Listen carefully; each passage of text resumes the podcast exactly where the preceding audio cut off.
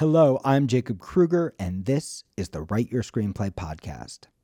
This episode, we're going to do something a little different. We're going to be sharing a replay of our fourth annual Pitch Festivus event. This is our three hour long ultimate pitching event. It's going to start with a wonderful roundtable where you're going to hear from me and other top members of the Jacob Krueger Studio faculty.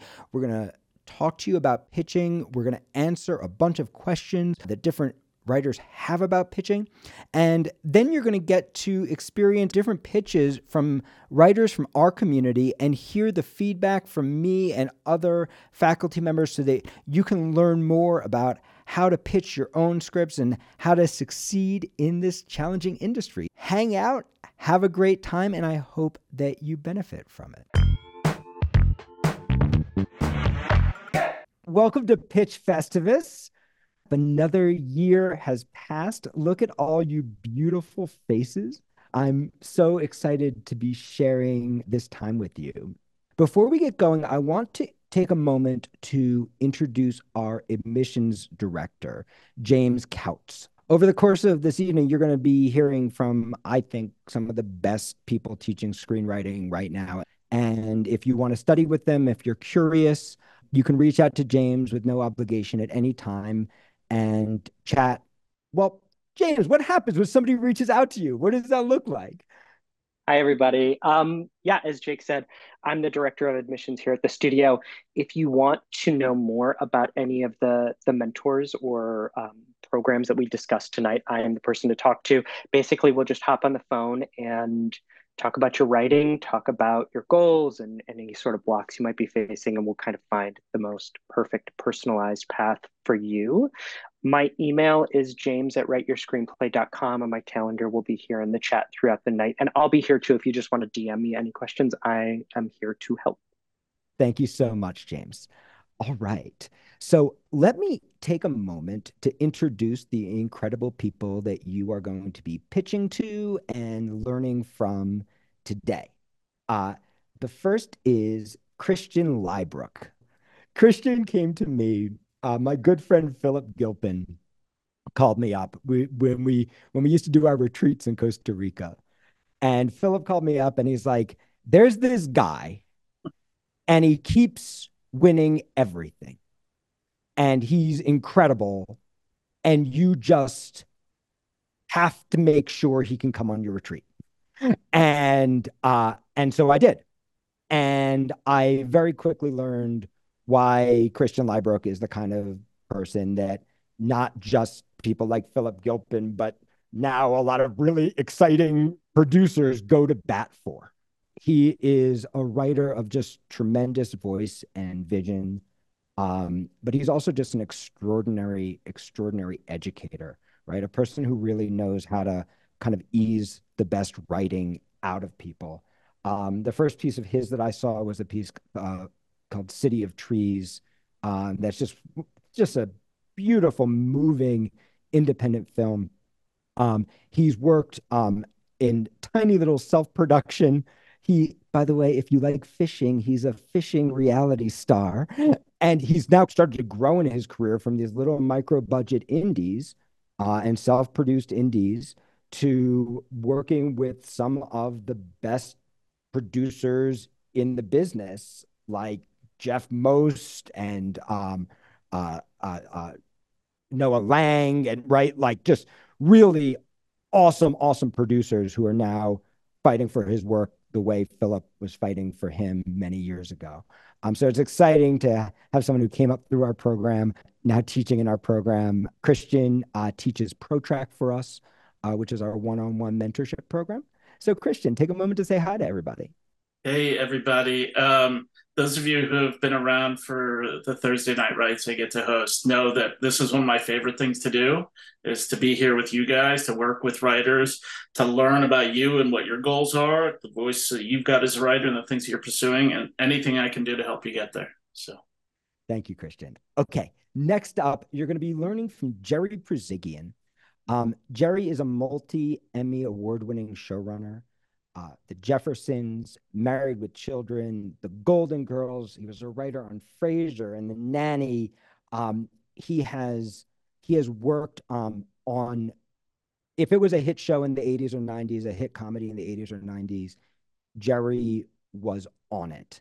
Um, and uh, I'll never forget when when Jerry's interview with me um, to to to start teaching here. And can we get Jerry uh, highlighted? I don't think we have him highlighted yet.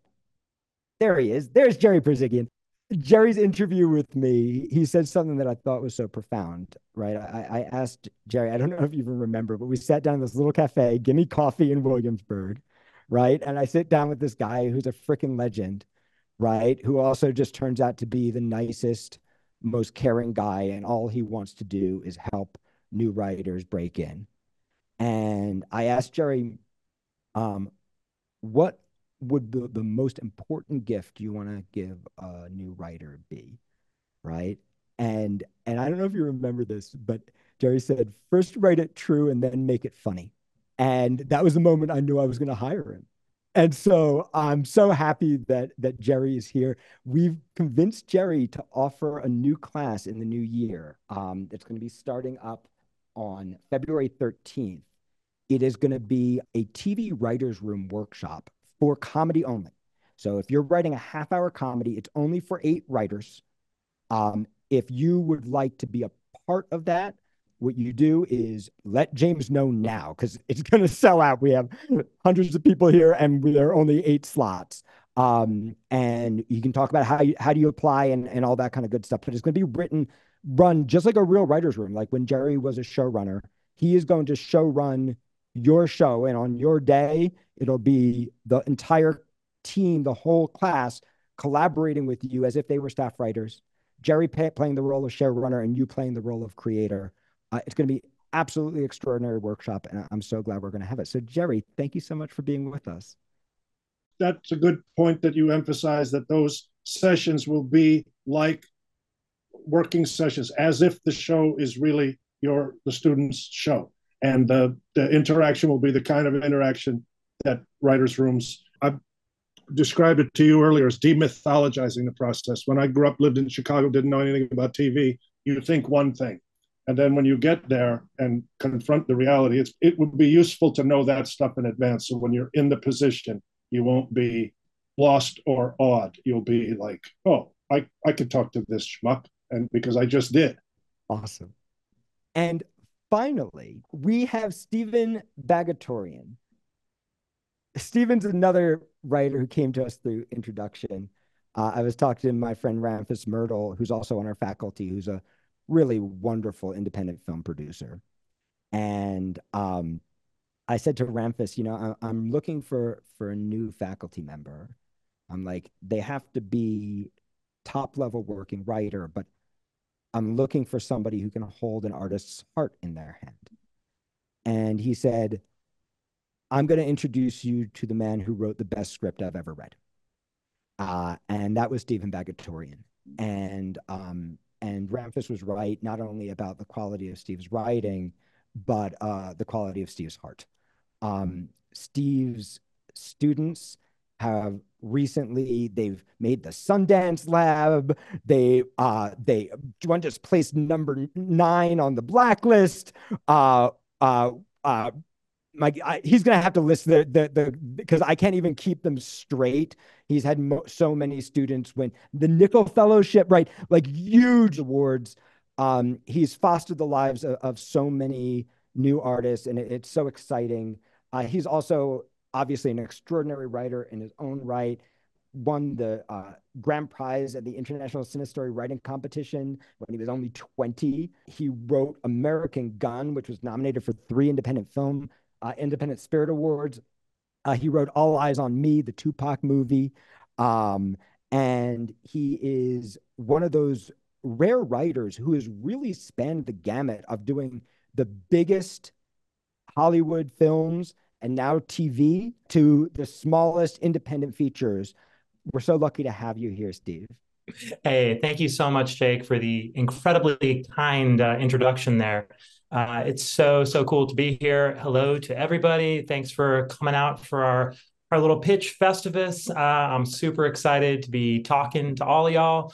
And um, and yeah, Jake, um, what can I say? I think you you said it all about uh, you know my career, and my students. Um, I think uh, I I could say just to clarify. Um, one of my students uh, here from uh, ProTrack last year uh, won the Sundance Lab for uh, Best Comedy Script. Uh, another one of my students uh, was selected for the ABC Disney Writing Fellowship, and another student won the NBC Directing Fellowship. And and I think it was just this week one of my students got a got a nine on the blacklist and um, yeah, there's been a lot of uh, good news for my students recently, and I've been really, really proud and excited to be working with all of them. And it's been it's been a really good year. Awesome. And while we're waiting, um, Karen Parton Wells was hoping to be here. She has the GI bug that's going around. She is sick as a dog, so she is unable to make it today. But she sends her well wishes. Um, I'm going to raise a glass right now I'm going to raise a glass to my team. Um, everybody is only as good as the team around them. Um, I'm only as good as my faculty. I'm only as good as my administrators. Um, Jose, Valeria, James, Summer, Laura, who you guys maybe don't even know because you don't get to see them on Thursday Night Writes. Um, these people make this possible for all of you, all of us every day and they work their butts off out of passion and love. Um, and so we're we're so lucky to have them. Happy holidays, everybody, and thank you for being here. Okay. We're going to do a question and answer panel right now. Um, hundreds of you submitted so many awesome questions, and we kind of culled through them and tried to find the uh, the the the the most helpful versions for for everybody. And we're going to answer as many of those questions as we possibly can. Um, and, and, the first question comes from Pam Inglese.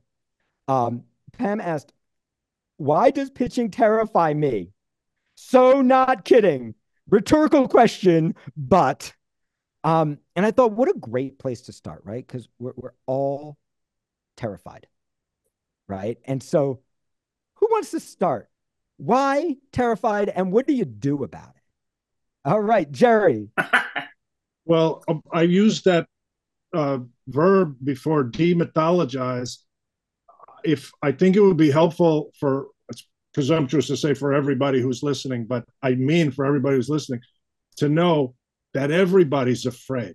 Not only afraid to pitch, but afraid to face that first blank page and and and and no matter how much success you may or may not have had in the past each new venture is intimidating and it's scary and every human is insecure. And if we weren't insecure we wouldn't comb our hair. We wouldn't have table manners. We wouldn't be polite. So um, um, it's normal to have fear. That's why i mean specifically for pitching i would advise and i think you guys would agree. Practice it. Practice it uh, alone. Practice it at Starbucks. Practice it with your friends until they get sick of hearing it. Practice with your friends and see what lands, see what works, see what doesn't, and and and then little by little, when you you gain confidence in your premise, in your delivery of that premise, in the places where you stop and hold and wait for a laugh or a reaction, you'll you'll get less afraid. But the but but my main uh, human advice would be just to remember that we're all in the same boat, and no matter how you know, all uh, vanity is really insecurity. So when you see a, an executive that's pompous or you know sitting back in a chair and intim- that person is scared too and wants to be thought of in that way. So we're all in the same boat, and that would be my answer. I think it's a great answer. Uh, you know, I, I'd love to just jump in on that. Is like, what else can you do about fear? And the the there are two antidotes to fear. I know, and, and I can really share this from personal experience. Um, I had the most intense social anxiety you can imagine when I was young, in my early twenties, when my when my career was happening. I to say I was afraid to pitch was not even the. Pro- I was afraid to talk. I was afraid to look somebody in the eye and just share something. I was afraid to pick up the phone. I had absolutely crippling anxiety. I think it's important to know that because you wouldn't guess that today, those of you who know me, right? So it's important to recognize that you can overcome that. Um, and there are a couple of tools that are really valuable for overcoming. One of them, Jerry's already shared with you, which is practice low stakes environments. If you're afraid of pitching, don't let your first pitch be a meeting with an executive in a fancy office. Let it be a meeting with somebody at a bar that is too drunk to remember whatever the hell you say. Let it let it happen in low stakes environment, right? Get into the water slowly and then turn up the heat and you won't notice the heat turning up. The more you practice it, the less terrifying it becomes. The second key is breath. Every time you get nervous, take a breath. When you do that, you start to control the room. You start to actually feel more confident, but also you start to exude confidence to other people. They start to perceive you as more confident. You can also, this is a little NLP stuff, you can mirror people, particularly if you're live, it's easy. But like, let's say I'm pitching Matt Bader. I'm just going to mirror him, right? And I'm not, I'm not like follow him crazy, right? But like, I'm going to find a time to kind of find his movements. He's so uncomfortable right now because I pointed it out to him. But if I didn't point it out to him, what actually happens is Matt starts to instantly like me. But also, I start to feel what it must be like to be Matt. So, what mirroring does is it builds empathy, right? It builds empathy for both of you, right? Matt goes, ah, this guy's like me. And I go, oh, Matt's bored. Oh, Matt's uncomfortable. Oh, Matt's nervous. Oh, Matt's excited. I can start to feel what he's feeling, and that feels safer. The third piece is don't fucking sell. And that's the hardest piece for people to understand, right? Because the whole point of a pitch is like, does anybody not want to sell their script? Right? We all want to sell our script. Don't fucking sell. Not not if you are if you are a salesperson, please ignore everything I'm saying. Right? If you're a great salesperson, please sell. But if you're a normal human being who's not a salesperson and you're not comfortable with sales and you haven't been trained in sales, don't fucking sell. This was the thing that opened it up for me. I was so anxious about selling, about being liked, about saying something smart, about being judged. But I wasn't anxious about helping people. I was never anxious about helping people. I always wanted to help people. And I was always comfortable when I was helping people. Does anybody else feel like that?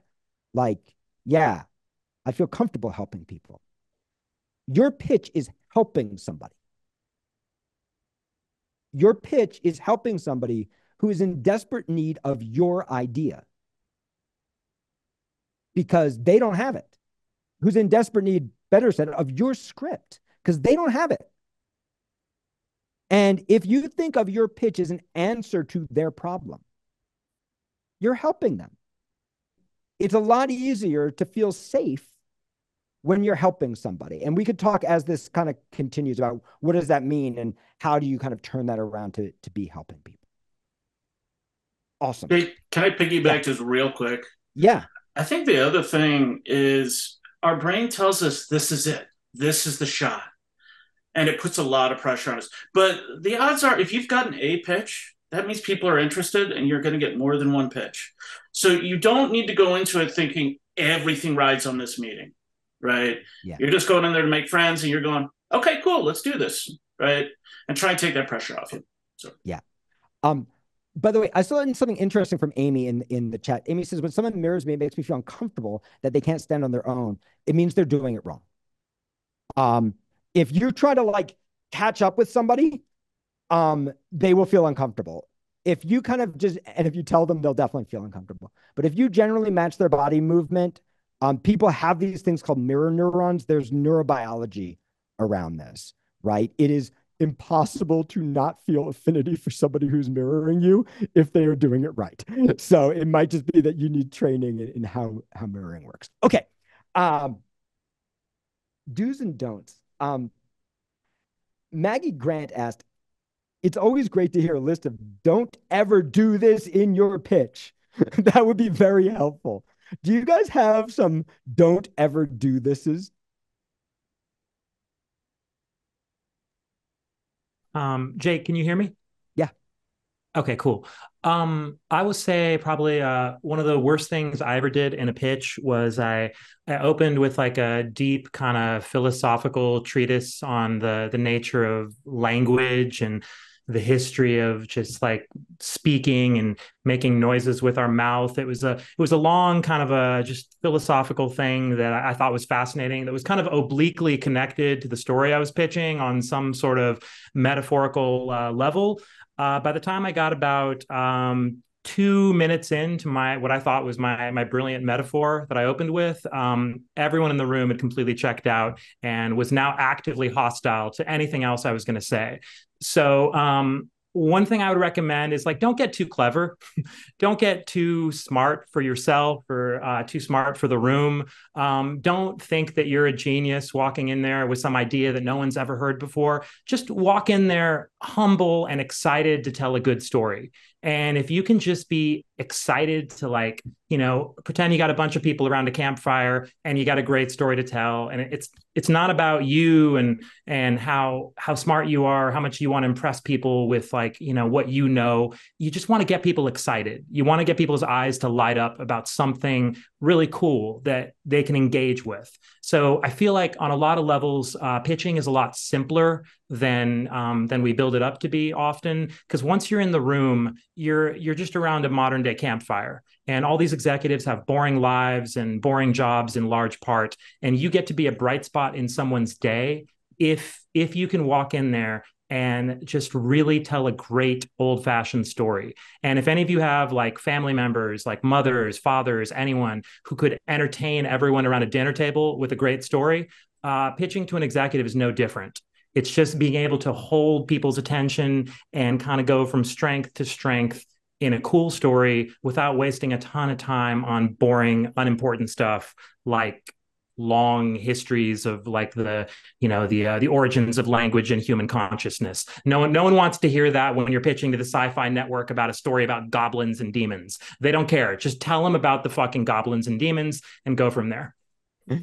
I love that steve but uh, you know what i also love the huge mistake and you're a hugely successful writer right? And and it's so important to know right? Like even the people you look up to make terrible mistakes and survive them right? And so uh that's one of my don'ts is don't be so safe right? Don't be so safe that you don't do the pitch you want to do right don't be so safe that you never make a mistake right you're you're gonna learn from your mistakes and you're to grow. And as long as you're not a jerk, you're to have other chances to pitch.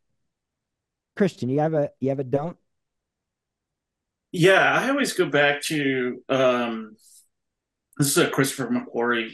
I'm going to paraphrase Christopher McQuarrie quote. Christopher McQuarrie wrote um, The Usual Suspects and won the Oscar for Best Screenplay at age 24 fuck him. Um, but he also um, he almost got drummed out of the industry. He's got a really interesting story. If you get a chance to listen to some interviews with him, but he's done all the Mission Impo- recent Mission Impossible movies and was part of Top Gun Maverick and all these things with Tom Cruise. And he talks about the only reason people pay attention to stories um, is for emotion. So if you find yourself getting to the place of information you know what McQuarrie says is information is the enemy of emotion. Emotion is the only reason we really care about stories. And our job as a writer is to create an experience, and that experience, by definition, is emotion. So if you find yourself kind of like, don't get me wrong, there's some information we need to give to the people there, but if you find that it's sort of like biographical details, and then this happens, and then this happens, and then this happens, it's a sign for you to be able to take a step backwards and create an opportunity to go, what is the emotion that I'm creating in these moments. And I think if you could focus on that, you're, you're halfway there. Love it, Christian. Jerry, you got a don't? You guys might not agree. Well, you don't go past yes. And that might sound obvious, but yeah. Some people uh, have to, oh, yeah, then, but I forgot to tell you. And then, oh, then, yeah. then another element, that that just gives that room um, something else that they m- might disapprove of. So don't go when you get yes, be humble and polite and dignified and accept it. But this is the part you might not agree. Don't go past no either. If you see that they're not interested, don't desperately flounder and try because I think Christian was saying you're going to get another chance if you have a don't try to jam through uh, uh, uh, an idea, a concept, or or or, or a, a, a, presentation that you see is not landing. It, it might not land, and you just take your lumps and go move on to the next one. Maybe you have another idea for that same meeting, or maybe you have to make another meeting somewhere else. But don't, yeah. so don't go past yes or no. I I think that that's a genius piece of advice, right? And uh, you know, sometimes you have such an urge on both sides, right? On the yes, you're just like, I just want the feeling again, right? Of seeing them light up, right? And on the no, it's like, I know this is right for them. And I know their objection is not actually sensible, right? Um, and there's nothing you can do. Um, but one of the things that I've learned, it took me a while because I used to be the guy who tried to fight through no because uh, I like arguing. And I always thought, well, of course I can answer their objection. And what I actually learned was to read their face, right? So, like right now, Christian's smiling and uh, Stephen looks contemplative. Uh, and Jerry, I can't read his face. Maybe he's pissed off at me. I know he's smiling. Everything's cool, right? Um, but if if I was pitching somebody and Christian, give me an uninterested face. Yeah, boy, Christian, this is not the story for you, is it? Right? I'm going to call him out the moment I see the stink face from him. Right? I'm going to call him out nicely. Right? Boy, I am not pitching.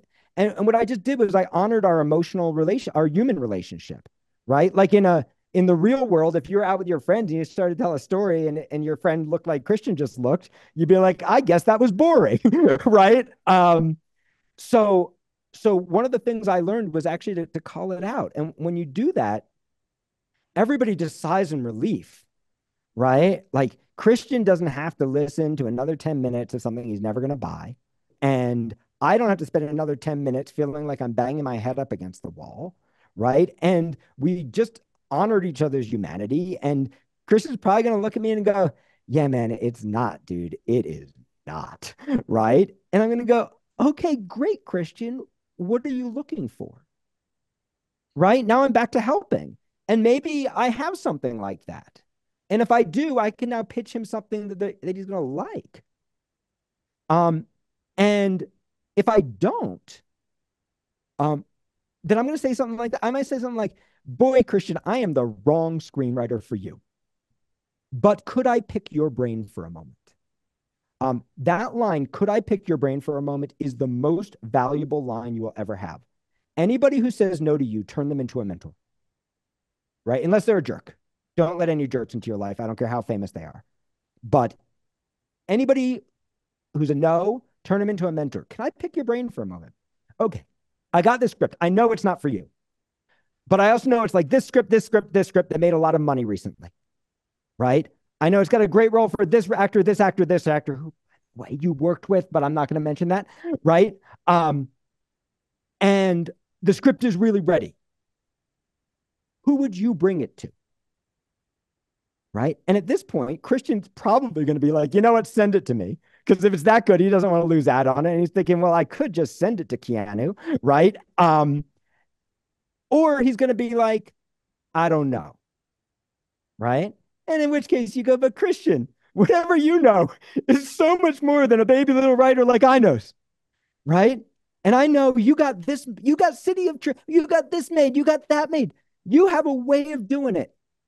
What would you do if you were in my shoes? I'm going to shut up. And Christian's eventually going to go, I don't know, maybe I would bring it to blank. And then I'm going to get my ask in. I'm going to go, hey, Christian, could I ask you for an introduction? Right? Could I mention your name when I call? Right? And if he says yes, I'm now a warm call, not a cold call. If he says no, I'm going to say, okay, thank you so much for your time, Christian. But if he says yes, I'm going to say, thank you so much for your time. See, I'm still not going past the yes. It means so much to me to have a mentor like you. That someone at your level would take the time for somebody like me. And I'm gonna I'm gonna email you and let you know how it goes.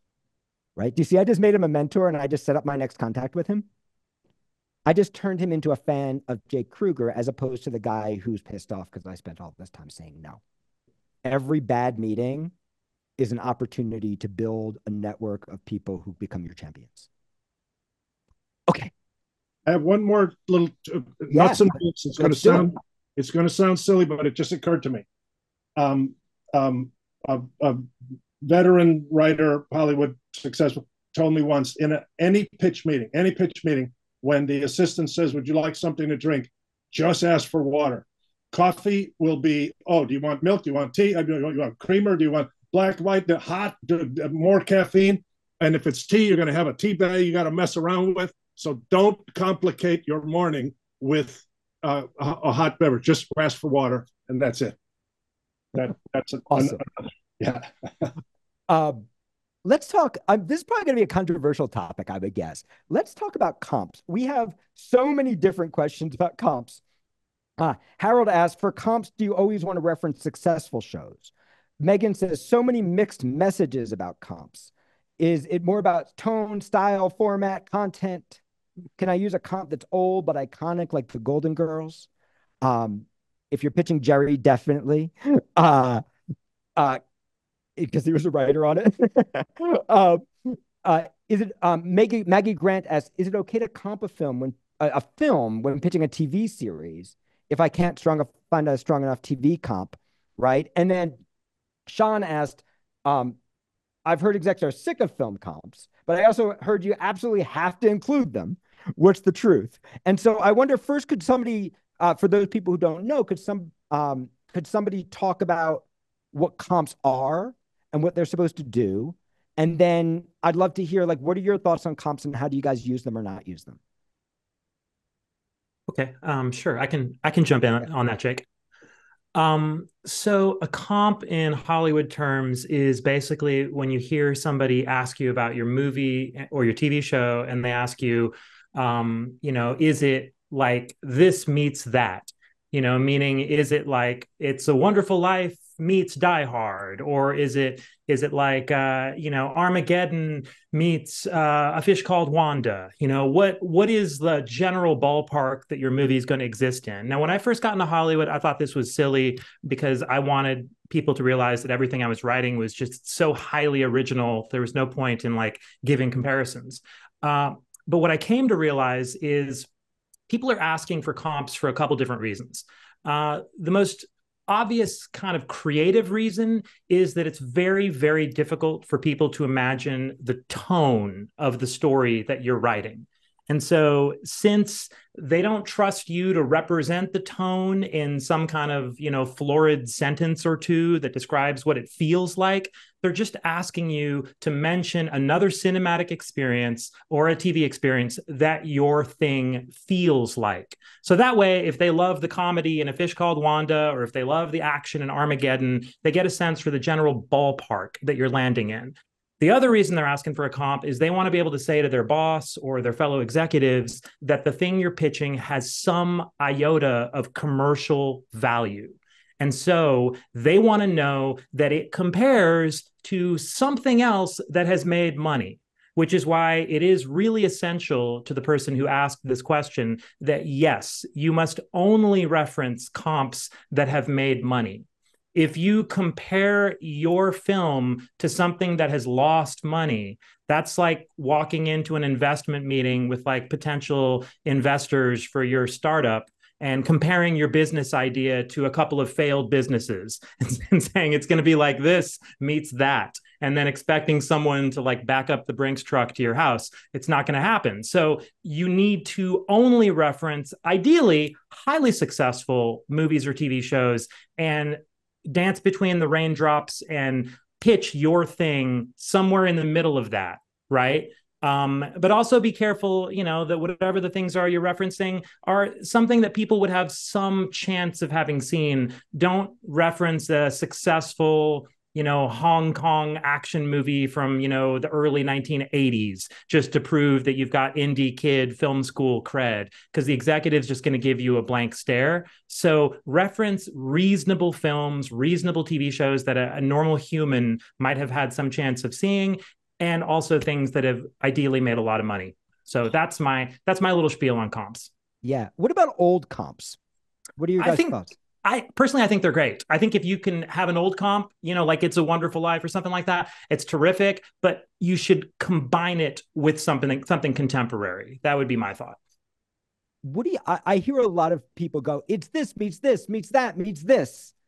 What are your thoughts about lots and lots of comps versus simple comps? Um, Christian, what are your thoughts? I've made Stephen talk forever. yeah, yeah, I, I think y- y- y- there's this uh, strategy. There's a book that I don't know if it's still popular, but back in uh, you know ten years ago, um, there was this book called "Don't Make Me Think," and it was about writing. Uh, developing websites and that's my approach for a lot of this stuff is if you're going to start a laundry list of movies that your movie is like what it can communicate is you don't know what your movie is right um, and the god's honest truth is if you've got two strong comps that should be plenty right? So I would say keep it short and sweet. Um, you know, the one thing I would add is that I think um, there's different ways of doing comps. One of the questions we got was around, oh, can I pitch tone, or can I say, oh, it's sort of like it's it's akin to the tone of, Fargo, the TV show, and um, and I would say, yeah, absolutely, we can do that kind of stuff.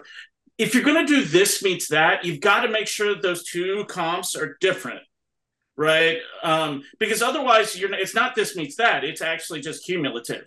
It's like um, you know, No Country for Old Men meets There Will Be Blood, and it's like, well, those are kind of sort of in this. They came out in the same year, the same, right? So we want to make sure that what we're actually doing is looking from the outside in. What does that producer, that development exec that's sitting across the table? How are they going to respond to it? It can't always be from the inside out, where it's like, this is what I want to say about it, right? So that's what I would throw at you. yeah. I um I my background doesn't have a hat. I've just found out in the chat. I, I feel deeply hurt, team. Uh, uh, uh, Christian's point is really good. A comp has to be so clear, right? It's this meets that, and they go, oh, right. If if you pitch this meets that to your friend, and they look at you like, oh, right, your, your comp isn't a comp yet. It's not doing what it's supposed to do, right? When you say this meets that, you want to see people's eyes light up, right? Otherwise, you may as well not have a comp, right? Because your comp's not doing any good. And that's actually more important than am I pitching TV comp for TV? Am I pitching feature for feature? Is it old? Is it new? And you're going to get, and with all pitching things, you're going to get conflicting advice the moment you step into a meeting with development executives, right? because development executives are not all the same person. And by the way, they're not all good at their jobs, right? Some of them are great at their jobs, right? The top of the bell curve. And some of them are average at their job, most of them, right? And some of them really suck at their jobs, right? And so just because they're an executive doesn't mean they're actually good at their job, right? Um, and it doesn't mean that their feedback is correct right? And so one person's going to go, you have to have comps. And the other person's going to go, I hate comps. Don't give me comps. And the other's going to say they should be newer. And the other's going to say they should be more iconic. And then the other's going to say they should be less iconic because everyone uses the iconic comp, right? And what I'd say is the comp, if you're going to use comps, should make somebody go like this. Oh, right? So personally, I don't like comps. I don't like using them. Um, and that I like making the person I'm pitching say it, right? So I like crafting a pitch in such a way if I'm pitching Jerry, right? That Jerry at the end of it goes, oh, is this meets that, right? Um, if I can practice my pitch and people go, oh, it's this meets that, I know my pitch is really working. And then at the same time, I'm always going to have my comps in my back pocket because some producers really, really like them right? And if if they want them, you better be able to be like, bang, here they are. Um, you could also give a comp with a twist. So like I'm working on a piece called The Amateurs right now. Um, that basically Ocean's Eleven, if everyone sucked at their job, right? And so I can give you, I can get, you don't need another comp. You already got what it is. You got what the tone is. You got that it's funny. You got that it's going to have the action and the adventure and the heist sequences of Ocean's 11. And you get that, oh, it's Ocean's 11 meets Dumb and Dumber, right? I didn't have to give you Dumb and Dumber for you to get it. I could just give you a twist on an iconic film. Okay, great. Um, all right, here's another controversial one. Agents and managers, and how you even find someone to pitch? So uh, let me ask some of the different ways people ask these questions. Uh, Mark Labella asked, what's the best strategy to get a ma manager? Crystal Keith asked the same thing for an agent. Uh, Jen Fontaine um, said, well, querying doesn't seem effective, right? So what are you supposed to do? Dane Watkins said, how do I even find anyone to pitch as a newer screenwriter? Um, and then uh, C. Nathaniel Brown asked it on like a little bit of a more professional level, right? How do you find producers, production companies, and executives to pitch once you perfected your pitch? How should you craft your pitch knowing that the pitch itself will change depending on who you're pitching? Um, and many, many, many other versions of this. So, like, how do you get to the right person? How do you know who the right person is? Right. And and how does that connect to representation? When should people be thinking about representation? My no, my answer might be uh, slightly annoying to some writers, but it's honestly like I think a, a true and useful answer. Um, I think that the vast majority of writers who are looking for representation are not, in fact, ready to be represented. And it's just a giant waste of time to send out scripts that are not really up to snuff to a whole bunch of you know managers and agents. It's just kind of a you know it's an exercise in uh, futility. What i like to tell writers is uh, if you want to get a manager or you want to get an agent just become highly obsessive about your craft and become highly obsessive about writing not just a good script but a great script and pushing yourself to become a fantastic screenwriter and what I've found is that when someone crosses a certain threshold as a writer, whether they're a student or a friend or a colleague or whatever, when you read a great script, um, you know, it's incumbent upon you as someone who has any connections to want to help that person. And so anytime a student of mine writes a script that I think actually deserves representation, I'm the first one to volunteer and say, hey, you know, do you want me to send this to my manager? Do you want me to send this to such and such person I know? Because I see that they're ready and I know that it would be worth sending. So, what I've found is if you really focus on your craft, your work will do the networking for you. And the more you get your scripts out there, people will want to help you if they read a script that they think is truly great. Um, but if you're not writing really great scripts, then you don't have any business really wondering about managers or agents. You should just be focusing on craft, craft, craft. And once you're kind of in that ballpark, managers and agents will suddenly pop up in your life because things will start happening that will bring them into your life. And as, as an example, my student I mentioned, who's my ProTrack student, he just got a nine on the Blacklist website a few days ago this week. And he's been texting me the last couple of days because the day he got the nine on the blacklist, an agent from CAA emailed him that evening. Now, he's been trying to get an agent for years, but now that he's got a nine on the blacklist, CAA is contacting him. And so, really, he's just kept his nose to the grindstone for the last two years, writing and writing and writing. And he's been working on the same script with me for two years in ProTrack and he's finally starting to get attention for it. But he has been just a madman about his craft. Week in, week out, he's been obsessing over every single scene. And in my experience, it's that kind of focus that can catapult you into a place where reps are looking for you. And I think that's a much stronger position to be in rather than kind of running around the digital town with your hat in your hand, sending out emails to 200 people, you know, waiting for someone to discover you. Um, just write a great script, write a great script, put the great script out there. And at that point, um, the world, the world can change if, if your craft is at the right level. That's my experience. I'll, I'll chime in. in? Yeah. yeah. Um, and Steve's dead on with with all what he said. You know, oftentimes the conventional wisdom is when the time is right, they'll find you, right? Which is what Steve said. The other thing I would add is that let me go. Well, what do I do in the meantime? Right? Do I just only focus on craft? And um, some of you know I live in Idaho, right? And it's like the mecca of filmmaking and screenwriting is Idaho. I have to work extra hard because I'm not in LA, you know, or New York or, or one of these other places. And so what that means is I have to put a lot of time and energy into creating relationships, right?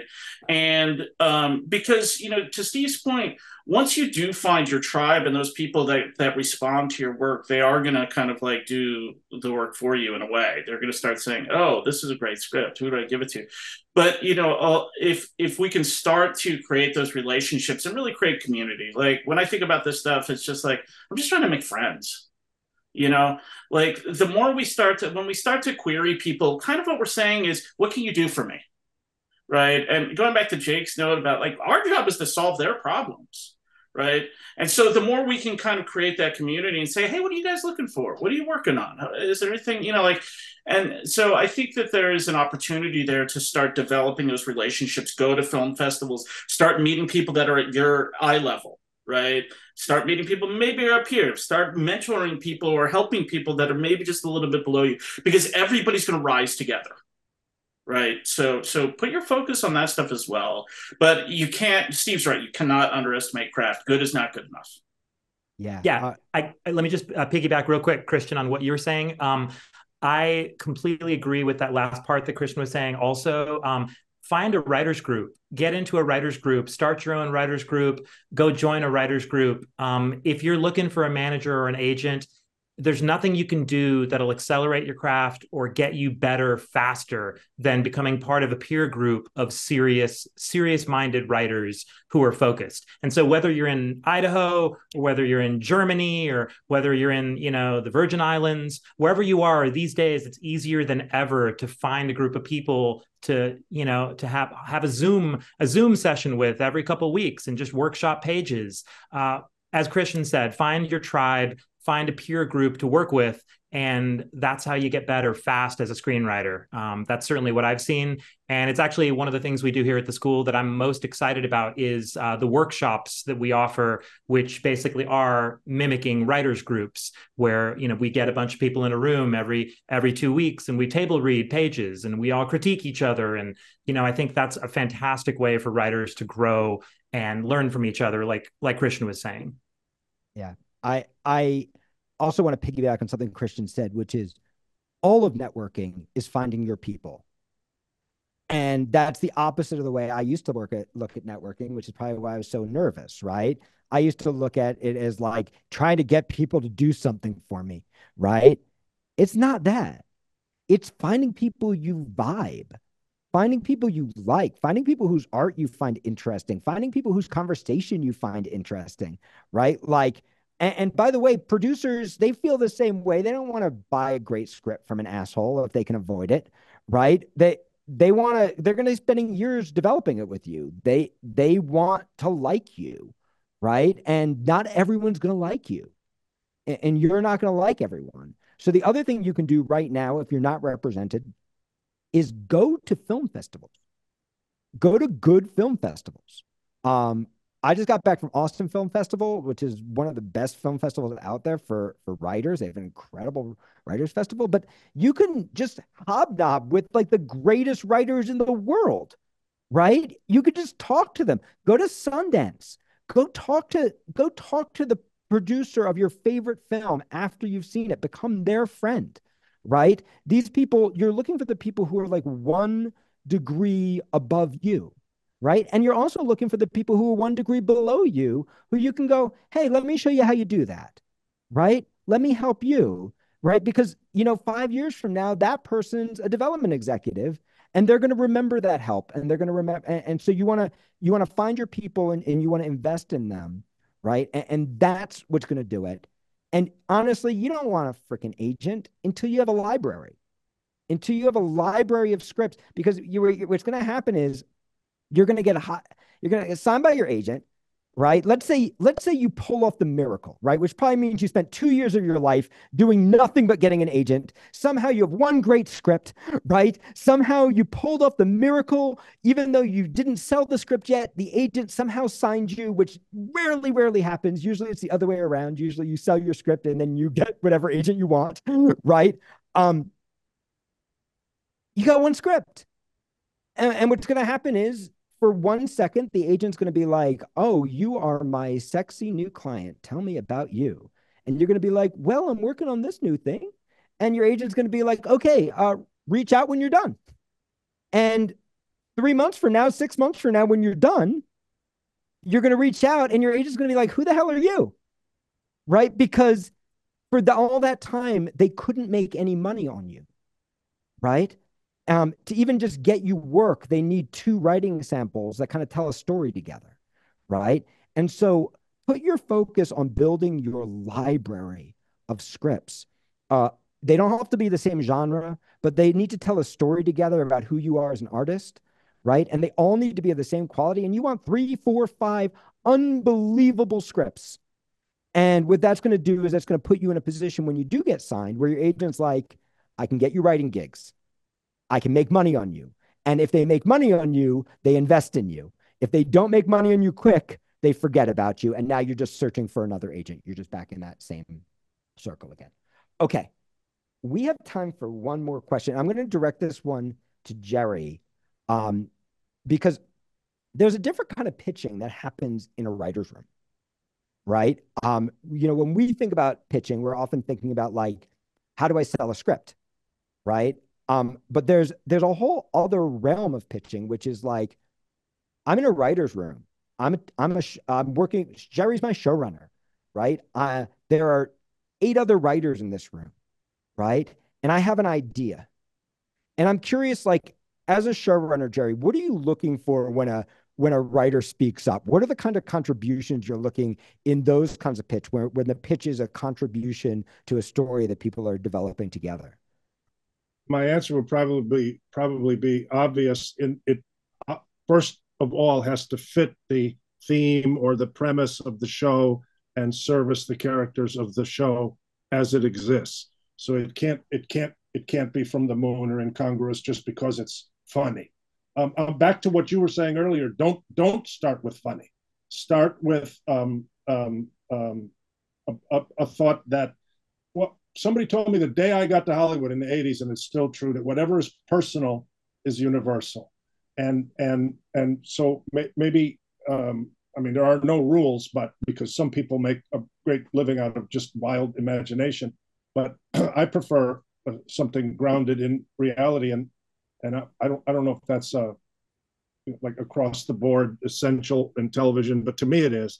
Um, um, there was a guy that produced uh, Everybody Loves Raymond, and he ran that show so efficiently uh, that people went home at a reasonable hour to have dinner with their families. I never heard of such a thing in TV, but one of the one of the one of the uh, his uh, uh, uh, stipulations was, "I'll let you go home at six o'clock with the with the um, assignment.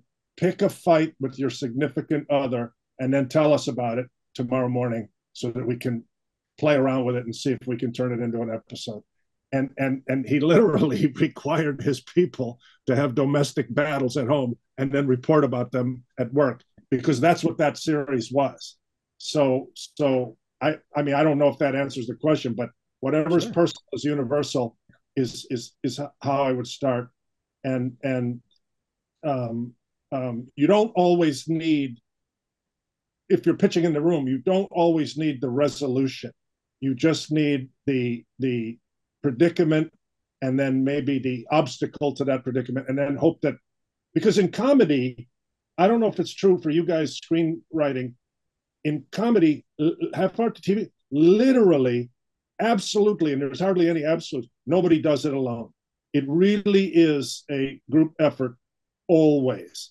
Um, um, um, because i think that you know comedy by definition is surprise. A punchline is a surprise. So if you're just thinking linear in one direction, it's not going to be as funny as if some pot smoking knucklehead in the room says, "Well, what about this instead of that?" Oh, okay, let's try that. So so so um, um, you don't always need the the full uh, uh, episode worked out, but um, you have to give uh, the pot smoking knuckleheads some something to work with and something to think about. So I, I, would say that I would say start with something personal. I tell people, and I'm sure you guys are going to agree with this: keep a notebook because you think you're going to remember when something quirky, idiosyncratic, or weird, or odd, or it, it, but you don't remember as as as vividly as you. So if you have a notebook with uh, the, the, the uh, Larry David, I think he was not till he was 40 that he was successful, and he had a these dirty old grimy wire notebook with just stuff that happened. I'm sure he saw somebody eat a, a, half a grapefruit and get squirted in the eye, and then it became an episode of Simon. I'm sure of it. So that's another another example of whatever's personal is universal. Keep track of it, keep a record of it, and don't be shy about. Um, and and then lastly, I'll say, don't be afraid to make an ass out of yourself because if you are reticent and quiet, especially in comedy, you will be you will be marginalized and nobody will uh, pay attention or. But but but it, I tell my staff the op- the opposite of the stupidest idea in the world is the smartest idea in the world. So even if you tell me the worst piece of shit idea, if I flip it around, it becomes the best idea. So you're contributing, even if you say something dumb.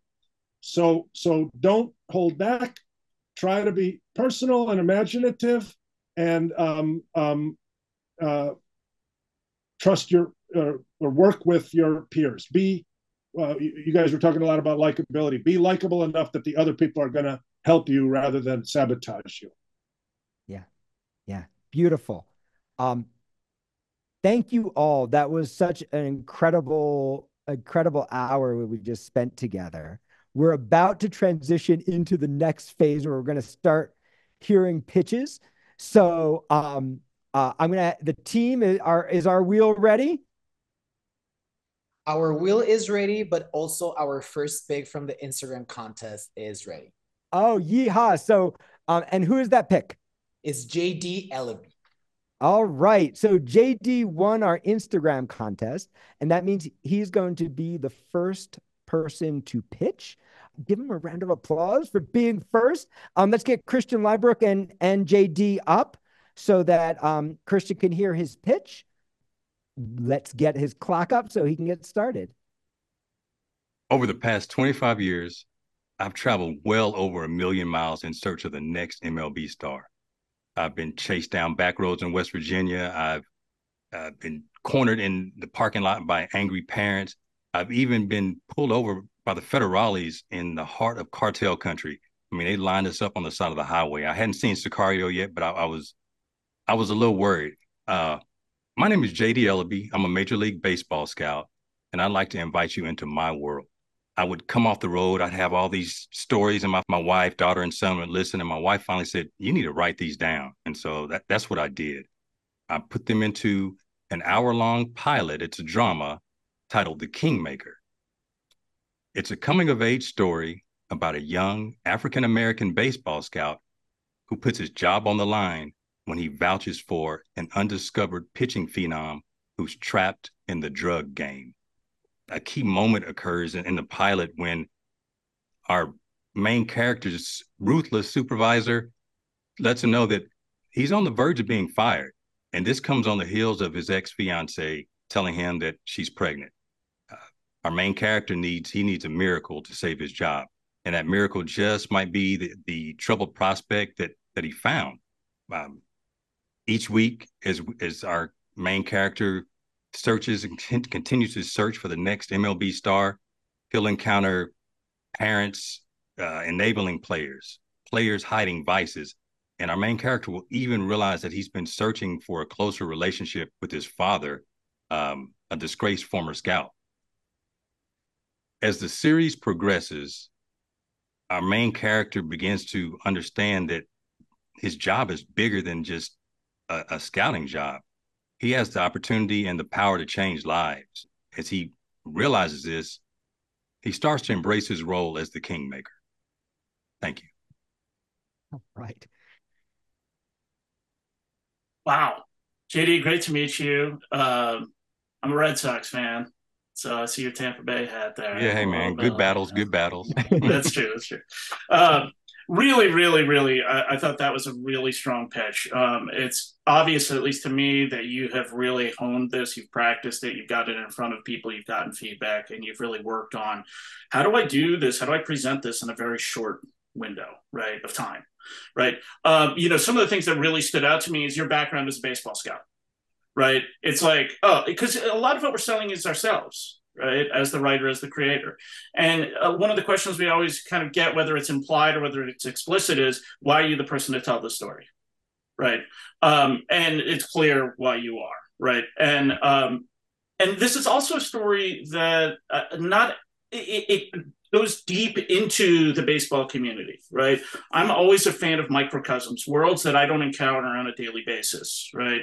And I think the more specific we can get, this is a paraphrase of what Jerry said about, uh, you know, making it personal. The more specific we get, the more universal it becomes because we live our lives very specifically, you know? So I love everything that you're doing. One of the things that I might put a little bit of focus on, but really had really strong pitches, um, I, I, wanted to get just a, a, little bit better sense of who that protagonist is, and sort of you know you mentioned that sort of the story engine is going to be from week to week. He's going to be looking for a new um, sort of prodigy or a new phenom, and I sort of got a little bit confused as to whether oh is this sort of a case of the week thing where he's going to be looking at a different phenom every time, but then at the same time you said that he discovers a phenom who's trapped in the in the drug world or in the drug trade.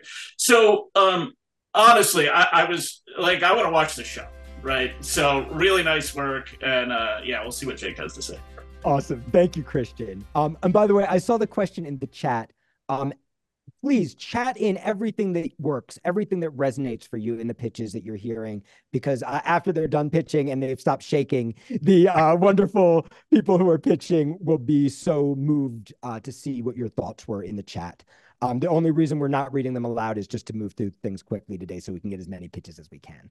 So, um, JD, this is my second time hearing the pitch. I heard it at Thursday Night Writes, and I think it's even stronger today. Um, you're you are really really good at pitching, um, and I, I'm I'm the same with Christian. Like, you'd have to hog tie me to keep me from watching this movie, this show. Like, I want to I want to watch this show.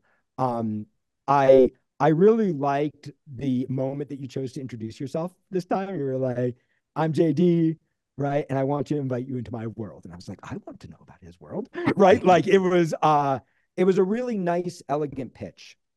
Um, I love the How do title. you know he's good at pitching? How do you know he's not a left fielder or a catcher? How do you know He's... so uh I, I I love the Kingmaker as a title. I still want to add a little more structure to this pitch, JD. I actually think if you came in when I was a development executive and you pitched me this, I would be like, let's see the script. Absolutely. And I would also be asking myself, maybe there are some structural challenges in the script, right? Because usually when I hear little structural things in a pitch, there are little structural things in the script. It seemed just to kind of piggyback on Christian, we're still figuring out how the format works and how the the travel and the relationship work. And so um, I'm going to give you a little bit more focused feedback I would first look at we know that he's threatened with being fired. I would think about dropping in the moment why. What happens that leads him to almost get fired? Because that's going to help answer Christian's question about like who he is, right? And it's going to help us understand why he's taking a chance on this kid. Uh, the second thing is the kids, I think, part of a cartel, right? Which is different than just the drug gang, right? And so if that's true, if I heard that right, let's let's know that so that we can know where it takes place and then i want you to think about how does the relationship with the kid put pressure on the relationship with his boss with his wife with the other players he's scouting and if you can just hit a couple of those kinds of beats like you did at the beginning with the crazy shit that happened to you right or how does that kid get him into trouble if you could just hit a couple of those beats. You don't have to lay out all the structure, but that will let me know the structure is there. Can, can I throw in two cents? I don't know how much time it, that we hit it, Jerry. Hit it real quick. I'm hoping that JD will put me on the Tampa Bay Rays. That's my secret. No, um, um, I think that the, the the the the entity that you're pitching to will want to know is each episode going to be like sort of self-contained about a different prospect every episode, or are you going to follow this young Dwight Gooden cokehead all the way for all the episodes. Let them know that. And then uh, an, another another thought that I have that I think is a good thought actually is that his what Jake said. What is what is his point of contention with management? He doesn't care only about the $30 million a year contract that Juan Soto got today. He cares about shaping the lives of these kids. I'm in their life. I'm in their living room. I'm talking to their mother or their wife or their girlfriend. It's not all about um, um, money, money, money, money, money, putting asses in the seats. I'm shaping their characters. I'm I'm getting this guy off drugs. I'm not going to tell management that he's on drugs, but that he he has a uh, investment in these young guys as people and their girlfriends. You got you're going to need some women in there. I think you're going to need some female. Um, um, seriously, some female story. Uh, so he cares about the young players and their girlfriends and their mothers, and um, um, um, and that's his uh, uh, raison d'être. That, that's why we like it. That that's just a thought off the top of my head, but that uh, I think would add dimension. Jerry, that's that's awesome. And this is one of the things I love about my team you see the man can't freaking help himself, right? Um, we uh I love that my faculty loves our students this much, right? Yeah, but I secretly just want to be in the major leagues. Like- and that's that's definitely true. That's not a lie. I know that's true. okay, awesome. Let's give JD a round of applause and we'll get the wheel ready for the next spin. Are we ready? Yep. So let's spin the old wheel.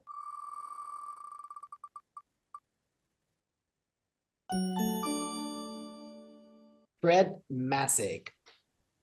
Hi, just to let you know, my last name is actually Mazik, like the word Mazik. All right, let's get the clock up and Fred will start pitching. Let's do it. My name is Fred Mazik. I'm a recent widower of a 20 year intergenerational relationship. My husband's name was George. Um, when we met, I was 21 and he was 70. Whoa, wow. So I got a question for you. If pain were a puzzle, what's puzzling you? The name of my title is called Pain Reliever and it follows the main character. His name is Madison, and he has the ability to take people's pain away. He's not going to cure them. You know, if the person has cancer or what have you, he's not going to cure them, but he'll at least give them a period of pain free. Um, at some point, he can't control how long it lasts. Maybe an hour, maybe a day, maybe until the person dies. His primary choice for clients are people who are either terminally ill or very sick kids his best friend, her name is Kennedy.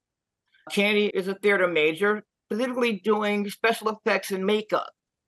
And to help him along the way, she will produce masks or makeup so that no one really knows what he looks like. Because the fear is, is that if someone finds out who he is and he has this ability, they're going to become addicted and wanting to use him for every single pain and ache they may have. And it does not work that way medicine is also being helped by his god by his grandfather. His grandfather had the same ability, except he decided to not use it. Um, and so he's living vicariously through his grandson who has the same ability. So how does all this work? That's why I asked you, if pain were a puzzle, what's puzzling you? On each episode, for each client, they get a separate puzzle. It could be something intricate as a 50 piece puzzle. It can be something as simple as connect the dots. But the puzzles are always going to be tailored around the person who is the client for that week. Each week is a different puzzle. Puzzles don't repeat. In the pilot, the puzzle I used was a connect the dots puzzle in which Madison and his childhood friend, they both get hurt in an accident, which is when he first learns the ability. When he gets a little older, his grandfather shows him how to use the ability you know, tools of the trade. The final part of the pilot, Kennedy is actually raped. He accidentally uses his power on Kennedy. Her puzzle is a labyrinth, and the labyrinth is going to be one of the main puzzles of the first season. Something's chasing her, someone's chasing him. Who's the rapist? So, again, if pain were a puzzle, what's puzzling you? Thank you. Let's give him a round of applause. All right, Stephen. Okay. Well, Fred, really, really good to meet you. And uh, that was a fascinating and super original pitch. I actually really love the concept. Uh, the concept is very unique and it does not sound like any TV show that I've seen necessarily, which is a really good thing.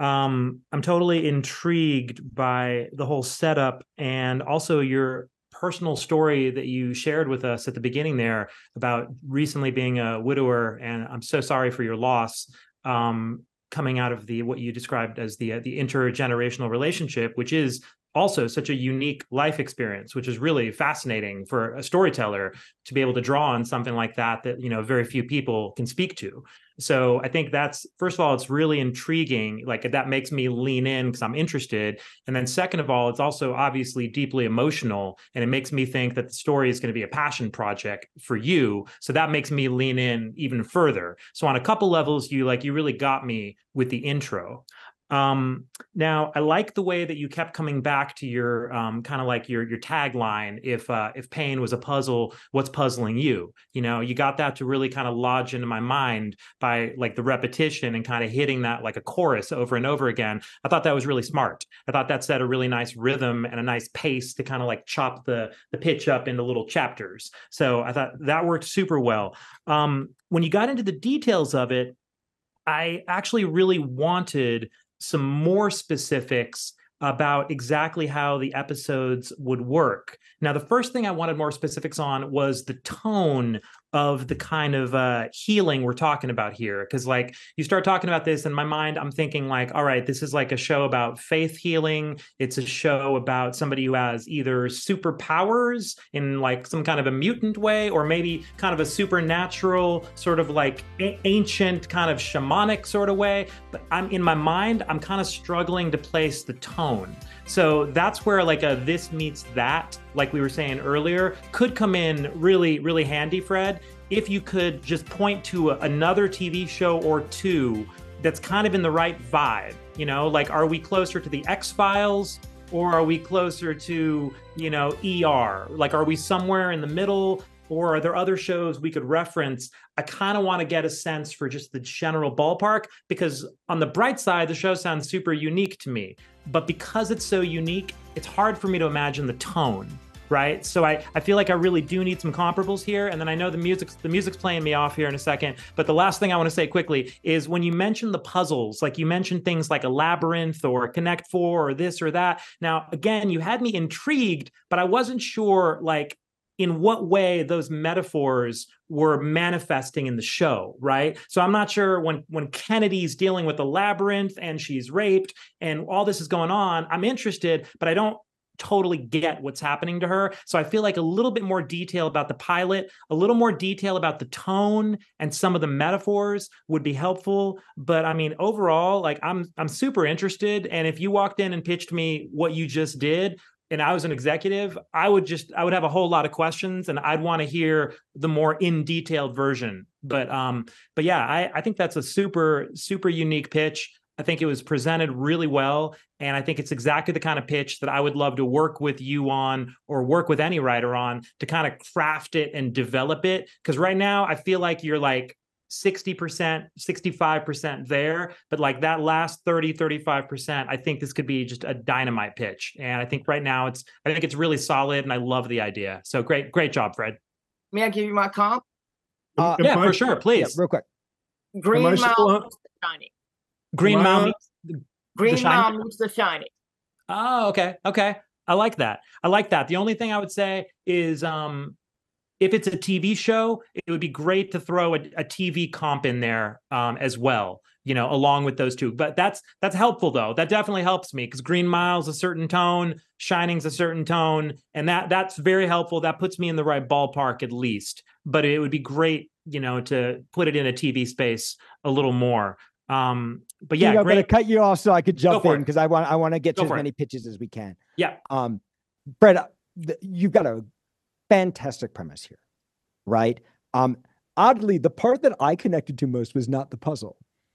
I connected to the most of the idea of you can take away somebody's pain, and I made an assumption, but you know, you start off by kind of giving us this pitch, you know, about your recent loss, right? And and I heard it kind of implied in there, like this wish, right? This wish of like, if someone could take this pain from me. And I think you can give voice to that wish in your pitch because it's a, a wish that everyone has felt. If someone could just take this pain from me. And then here's this character who has this gift that's passed through his family that his family does not use. That is so fascinating, right? And there's a reason, but the kid doesn't understand it. And there's this relationship that, even though it's a different relationship that yours, it's also between a much older person and a much younger person with different points of view, with real love. And something happens and it makes the person use this gift, right? And I think if you could see when I pitch it like that, the structure of it starts to become really clear when I start to piece away some of the other elements. And then what I'm looking for is like, what goes right? What are the kinds of things that go right? And what are the kinds of things that go wrong? How is grandpa correct? And how is grandpa wrong? And what are the beautiful and terrible things that happen when people's pain can be removed? Because I think that's the wish that's underneath all of this that's that's the emotional core of this so if this was my pitch i would land that piece first and then i would layer the puzzle stuff on top and i would really think about how am i going to land how am i going to make that puzzle stuff so clear the tone of it's clear the idea of it's awesome but how does that connect to the actual problem of the character moving through the story uh, that said another beautiful pitch. Thank you, Fred. Uh, let's give another round of applause. Happy holidays, gonna... everybody. Yeah, great. Yeah, great stuff, Fred. Helen Gleason, Cloud Nine. All right. Hello, Helen. Hello. We're going to throw okay. up the timer so you can start pitching. All right. I'm Helen Gleason. I'm coming to you tonight from Boulder, Colorado synchronicity, it's kind of been the center of my life. Uh, people show up different times, different places. Sometimes it's just shocking how they're there when you need them. And so, my feature film, Cloud Nine, is a rom com, a buddy movie, a coming of age. It's for septuagenarians like myself. They get together in a retreat center and they relive their 1988 friendships. At that time, Hope was a salesperson who trained and trained people in things like accessing their intuitive selves. And then I can't believe I'm okay. So the soulmates from Jess Stearn's book turn hope into this idea that Frank is her soulmate. He's just been named the most eligible bachelor of 1988, and he's just bought the building next door. But this is a rom com, and Hope goes to jail. When she get while in jail, she saves her soul. She sat. She studies a course in miracles. She meets Carmelite monks and lives with them for the next 20 years. And now she's a pot smoking ex nun and she's meeting with her friends at this take retreat. Take a breath, center. Ellen. You got it. And so they take part in yoga. They look back on treasure maps of what they thought would be their new lives and they reflect. The pandemic has brought different challenges to each of these 70 year olds. One lost their mate. One couple was ousted from their house because their kids were unhappy with their choice to not get the jab. So the group processes their pain, works with each other, and has a good time, understanding that forgiveness and sharing with each other is really the center of what they want in their life. Frank, the soulmate, shows up because he sees about the uh, retreat on YouTube. And so the whole group works with them on whether or not they will fulfill her dream that she would be reunited with her soulmate. All right. Give her a round of applause. Whoa. It's a feature film? It's a feature film, and it's more like The Big Chill than the book club. Okay. awesome. Okay, a lot to get our arms around. First of all, I'm not clear, and you need to be, and you need to make us clear on what brings them all together. When you said the big chill at the end, that was, I believe, a reunion. A thought that I had is maybe these uh, septuagenarians are disgusted with their own children and their own Well, lives, and they Ma- say much of that much they- of that is going on, but they come together at a re- the the head guy throws a retreat. They move from like being salespeople to being spiritual people, and so he's now having a retreat center, and he gathers these people back together. and they are all very willing to do this, or are they? Oh uh, yeah, no, they're they're all joining together. Everybody's tired of being home, and they want to come out after the pandemic and reconnect. So it's everybody is there on their own volition. Every knucklehead is going to give you a different idea. But as you were telling it, I was looking for more of a reason for them to be together. Sometimes negative emotions are good, are strong too. That they, like I said, are fed up with their children. So they say, "Why do we have to be stuck with the families that we? Let's make our own family." And so one by one, your central character says, "I got a big house. Let's be a family." And then there they discover, and I wasn't clear on the 1988 pot smoking ex nun, blah blah blah. I wasn't clear if these are flashbacks or they're talking about it or what. Um, I've looked at the Big Chill, and they had an earlier. The first act took took place in the uh, at Michigan State. This first act takes place in 1988, and these people are all together in 1988, and then time passes and they come back together in 2023. well, then then you are going to want to make a little chart, and you're going to want to say who they were in '88 I got and yeah. now who they are in 23. And some of them have changed subtle, subtly. Some of them have changed radically. dramatically. and and and then you're going to decide which or maybe more than one couple are going to rom-com together you know? Which ones are going to connect? It, it almost requires like a, a map you, you know like like where are you starting from? And then what are you writing to? Who were they in 88 who are they now? And then map out that journey maybe on a wall maybe with a little colored thread from here to here to here to here so that you know who transformed in what way Awesome. Thank you, Jerry. Terrific. Thank you so Uh, much. First off, your pitch started so strong. Your pitch started so strong, right? You you started by talking about the synchronicity in your life, and you gave me a kind of theme to understand why the why of this, right? That this is going to be a, a movie about synchronicity.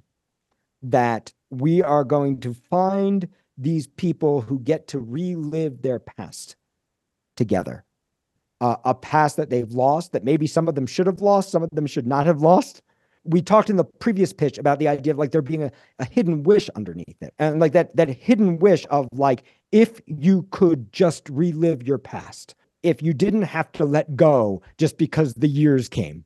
There's something there's something really beautiful about that. And then I saw you get flustered and rush. And so the biggest that's the biggest piece of advice I want to actually give you. Jerry's taking care of the structure stuff. I want to give you the advice trust yourself. When you get nervous pitching, that's when you take a breath. That's not when you push forward. You get nervous, take a breath. You're not always going to be able to get all your elements into your pitch, but we don't need all the elements. We need the elements you give us to land. This is a great learning experience for you. Okay. And I saw you then, you caught up with it again. You were like, okay, I started to introduce things too fast. And I saw you go, oh. So I the big piece, the big note for you, Helen, is just take your time. Thank you, gentlemen. Thank you. Let's put up the voting. Thank you, Helen. Uh, and yeah, Megan, you're right. The timer makes it hard. So does being in a room with someone who can help you. Get used to it. Get used to being nervous and fumbling. And when you get nervous and fumble in a script, you stop and you take a breath and you go, I don't think everything I just said was clear. Let's go back. You can always fix no matter what mistake you make. And if you get three quarters of a great pitch out, that's better than getting 100% of a bad pitch. One is lowest, guys, five is highest. So you're ranking on a scale of one to five. One is lowest, five is highest. Okay, great. Then Ready? let's get Christian back up here and let's spin the old wheel.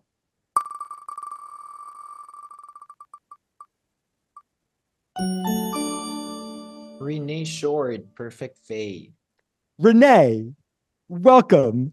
Let's get her timer up so she can start pitching. Okay, I'm Renee Short. I am a writer. I do poetry, uh, children's stories, graphic novels, and now into screenplay writing. I try to write beautiful cinematic stories about marginal people because I want to show how they can shine. My script is about, um, well, it's titled Perfect Faith, and it's about a marginalized girl who decides she wants to go on a vacation that she can't convince her family to go on. She's more outdoorsy, so she wants to go see the 10 highest flying birds in the world. And she can't convince her girly girl fashionista sister and absent mother or her people pleasing dad to change their upcoming uh, vacation idea to accommodate her. And since this has been a constant battle she's had, she decides to take things into her own hands. And she says, I'm going to go see them on my own. So she packs herself up and she takes off.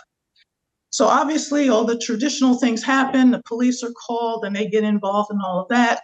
But the people pleasing dad decides, I have her list. So I'm going to go and uh, find her myself. So he convinces the wife and the older sister that they must come and they take off. Now, what makes this an intriguing story is the fact that Logical Dad starts at the top of the list.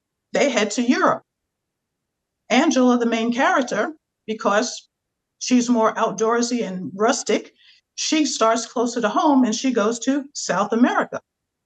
So the adventure begins. So my tagline is one dream, one team, and one adventure. Because they all are on an adventure, even though the main character is on a major adventure in order to achieve her goal, which is to be understood, to be recognized by the family, but also to achieve her goal of seeing these 10 high flying birds. And she deals with being alone, being isolated on this journey because she would really rather do it with her family, but they're not having it. So that's the basic idea, and that's the intrigue that gets involved. There's a lot of soul searching on many levels, but that's the basic idea of the story. Is it a feature? It's a feature, family feature. Yeah. And it could be animated because it does take you to multiple countries in the world to go see all of these. So I've taken into consideration that it could be an animated film as well. Got it. All right, let's give her a round of applause. Thank you. Wow, Renee, thank you for sharing. I was so drawn in by the idea of Angela's goal of seeing the 10, I'm going to make sure I get this right, the 10 most high flying birds, Highest flying birds in highest the world. flying birds in the world.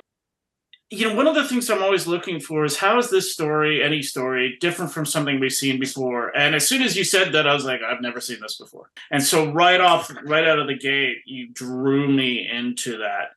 I love the sense of this protagonist who's been marginalized. But, you know, like I get the sense that maybe, you know, the kind of societal definition of marginalization, but also from her family right? And so that thematic idea it feels like that you're making sure that it permeates the entire story right? Which is you know as we start thinking about things like theme we're going to i'm going to do this really quickly. Everything needs to be a reflection of theme and it feels like that you're headed down that track so i love that one of the things I didn't understand, and I think there's opportunity here, is why are these birds so important to her? I know that she's outdoorsy, but I wanted to get more definition on why these birds? I get the idea probably that it's a metaphoric idea that they're high flying and that's going to be a metaphor for her own life. But tied to that is also what's at stake? What if she doesn't get this done? What does she have to gain or lose by doing that? The one thing I did find myself attracted to in terms of, yeah, the premise, but also the character. And I would have loved just a little bit more detail on Angela at a certain point it kind of became oh the traditional da, da, da, da, da, da. Mm, we don't want no no traditional right we want to know what your version of the story is right and i know you've got a version of the story that is probably unlike any that we've ever seen so really nice job um really really great. And and i would love to see this movie so. Yeah. Uh christian you ended on two minutes. Amazing. Okay. Jerry take note. Sorry, guys, I'm still fighting this cold. Um, so I uh I really loved the way this pitch started, right? I loved um the way you introduced yourself as a writer, the way you spoke about your mission as a writer, telling cinematic stories about marginal people because you want them to soar. I think that that's really great. When you told me about the main character that she was marginalized, I, I wanted a deeper understanding of that before we launched into her want.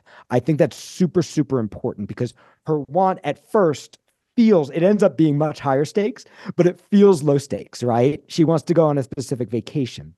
And so we we need to understand like what's broken in her life that this is that this is the the answer to. I love that she runs off to do it herself. And I also love that her family runs off to go find her but runs the wrong direction. I think that's a really interesting choice. It's also an extremely challenging choice structurally. And the reason it's struck is challenging is we know that this is ultimately the story of a broken family, right? That needs to heal. The challenge is they can't actually heal together because she is in one location while they're she they're in the other. So the question is, how do you create that feeling of healing? even as these characters are traveling in wrong directions at what point do they overlap again? Do they ever overlap again? What does that look like? I would start to think about how does that structure work in the piece. You had a good extra 30 seconds maybe 40 seconds.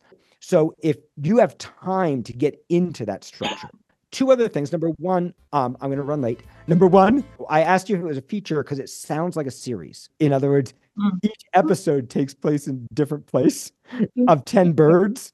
It it screams for like a 10 episode limited series although it might not be big enough to be one uh, but that's why i was curious. So i think it's important that we kind of understand what that what that feature film shape is between all of them. And then the last piece don't just throw in it could be animated um, because what that does is it makes you feel wishy-washy. Really make the choice because if this is live action, this is completely different than if it's animated. If it's animated, she could spread her wings and fly, right? Um, if it, if it's live action, she could, but that's a different feeling. Where it's not such a big deal to have magic in in in animated films, right? In an animated film, you can get performances out of a bird. In a live action film, you really you really can't. I would really think about not what should it be, not what could it be, what do you want it to be like what what is it in your heart and, and pitch it that way awesome thank you so much renee let's thank get the voting up let's give her another round of applause thank you renee that was really good awesome ready for the spin yep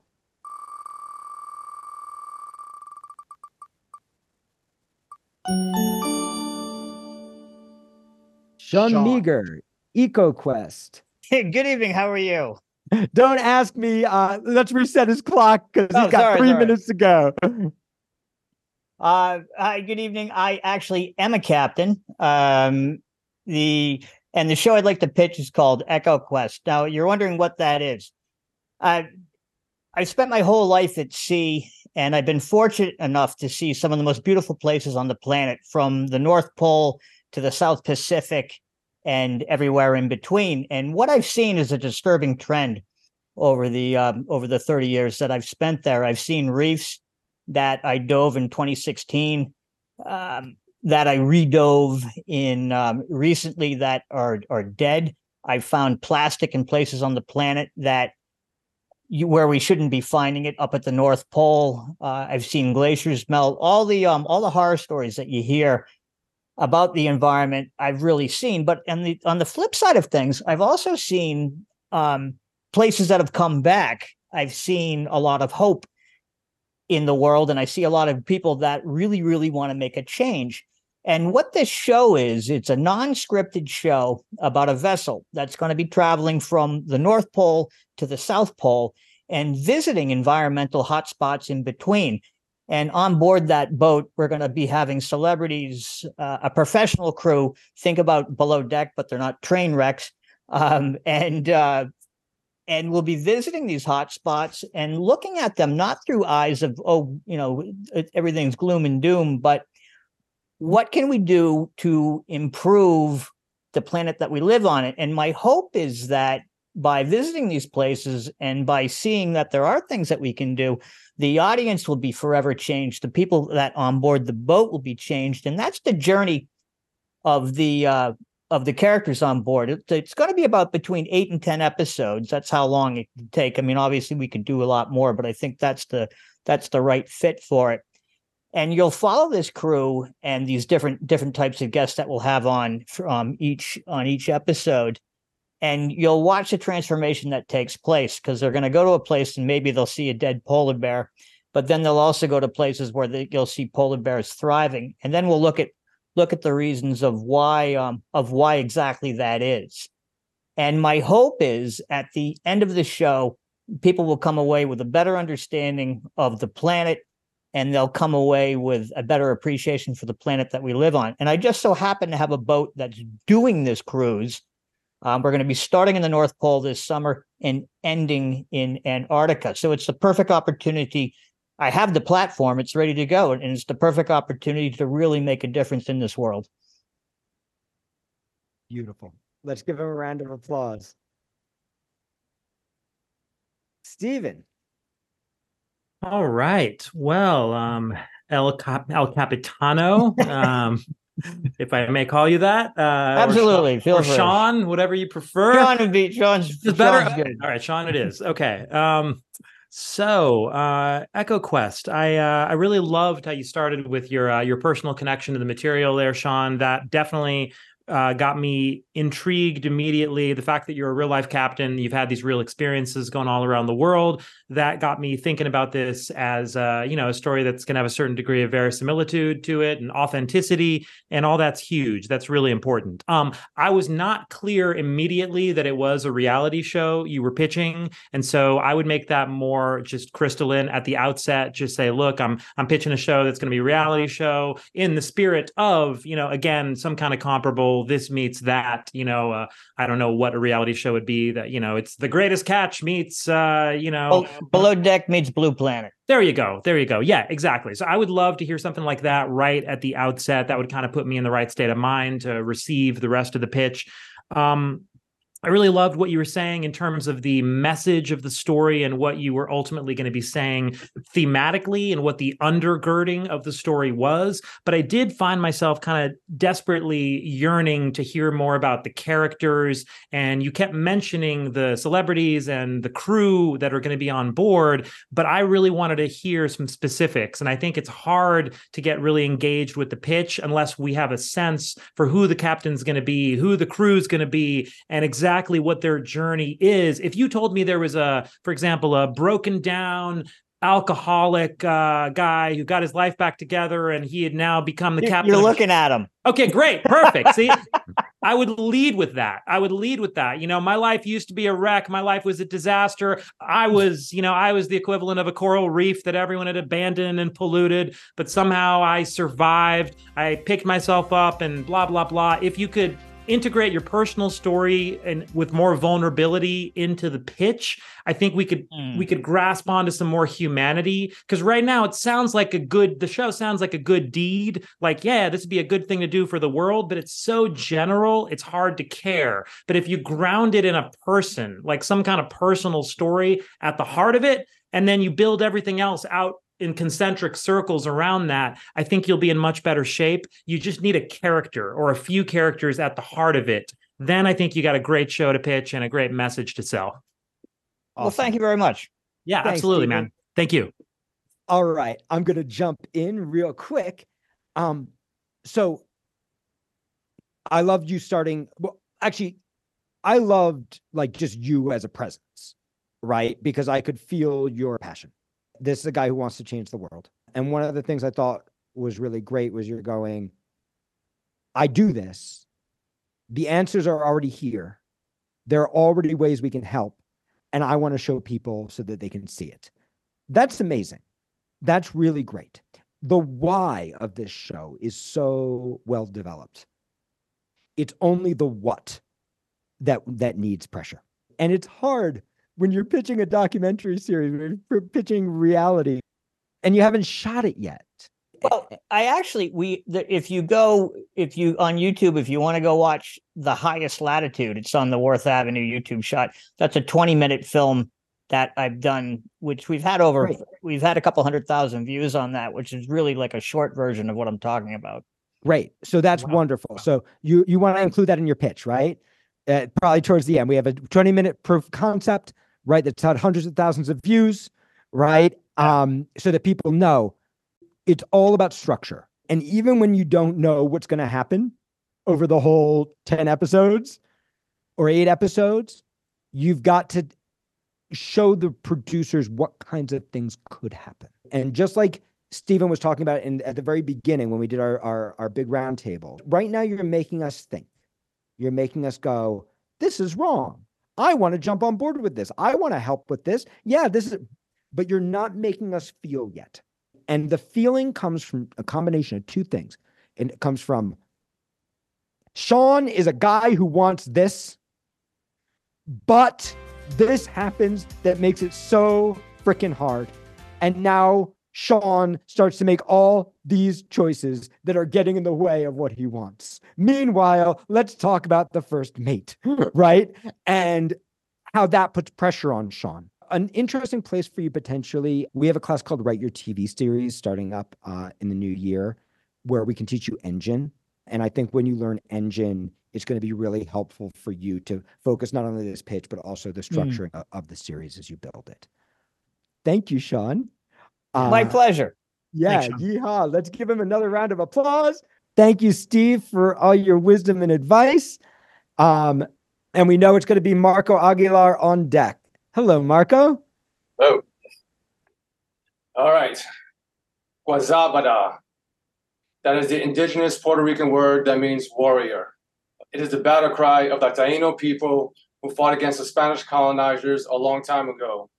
And up until a few years ago, I never even knew what that word meant, which is strange because I grew up in New York City, which has a rich history of Puerto Rican culture, migration, and activism. My name is Marco Aguilar, and I'm here to pitch Kung Fu Puerto Rican, the first Puerto Rican martial arts film. Our story begins with Ronaldo, a Hispanic man who just turned 40 years old, who was about to lose his dojo left by his master, Sifu Carlos. To make matters worse, he owes a lot of money to people in his attempts to keep the dojo open. One day he gets a phone call randomly and he finds out that he has a grandmother that he never even knew existed who has dementia. And the only clues he, he has to her past is a bunch of items she carries with her a fighting stick, a Puerto Rican bandana, and a beret with the letters FALN, Fuerza Armada de Liberación Nacional, which is a terrorist group that fought for the liberation of Puerto Rico many years ago. A group that also stole millions of dollars worth of diamonds that were never recovered. Now, Ronaldo tries to learn more about this mysterious woman who may hold the key to getting himself out of this mess that he's in. But along the way, he'll learn about his past, his culture, and maybe find a new purpose. Kung Fu Puerto Rican, the very first Puerto Rican martial arts film. It's The Last Dragon meets The Raid and John Wick with a little bit of Spanish soap opera thrown in for the mix. This is a very uh, personal story for me. Um, I'm half Puerto Rican. I'm also a martial artist and a filmmaker. And I also had a mom who recently passed away uh, who had dementia for 15 years. And this is a tribute to her. And uh, as I mentioned before, I never once really cared much about my culture, much like the character in the story. I never even really gave it much thought until recently. But that word, guasábara, just somehow I heard about that word and it just sparked a, a, a passion in me to learn more about my culture. And because I am a genre filmmaker, because I do sci-fi, horror, martial arts, and action, this is the type of film I want to make. And this is the type of film I think will open uh, many people's eyes to my culture, to my history, because we are forgotten people. And this is uh, this is the very this is going to be uh, a very personal and very meaningful story for me and for a lot of people around the world, and, and for anyone who has ever who is part of a culture that's ever been colonized. So thank you. Awesome. Let's give him a round of applause. All right. Jerry. Well, it's clear that you care, and it's clear that you know this subject. We, I was talking before about what's personal is universal, and this is certainly personal. But a couple of times you said that the um, um, whatever the lost treasure was was many years ago. Maybe I'm nitpicking. I think we have to know how many years ago and get more specific about that. I'm not quite sure how it was it his his his grandmother or his mother that was the the possible uh, uh, uh, lady gangster, huh? Grandmother. What? Grandmother, That's, yeah. that's interesting, especially if grandma knows kung fu. Does. She does? Okay, that's interesting. A fighting grandma, fighting Puerto Rican grandma. I want to see that. But um, like, do you know? So you're talking about this is a feature. This is not a series, correct? That's just a feature, yes. So do you know what your ending is? Again, not everybody's going to agree with me, but do you know how you want to end? Because because I would work backwards from he's going to prevail over. And I didn't hear the fighting scenes. I think you got to tell us when he's going to kick ass. You know, uh, better yet, when she's going to kick ass. And I think you know m- maybe this reveals my own Freudian. But if the mom, if the grandma saves the tough grandson, that would be interesting.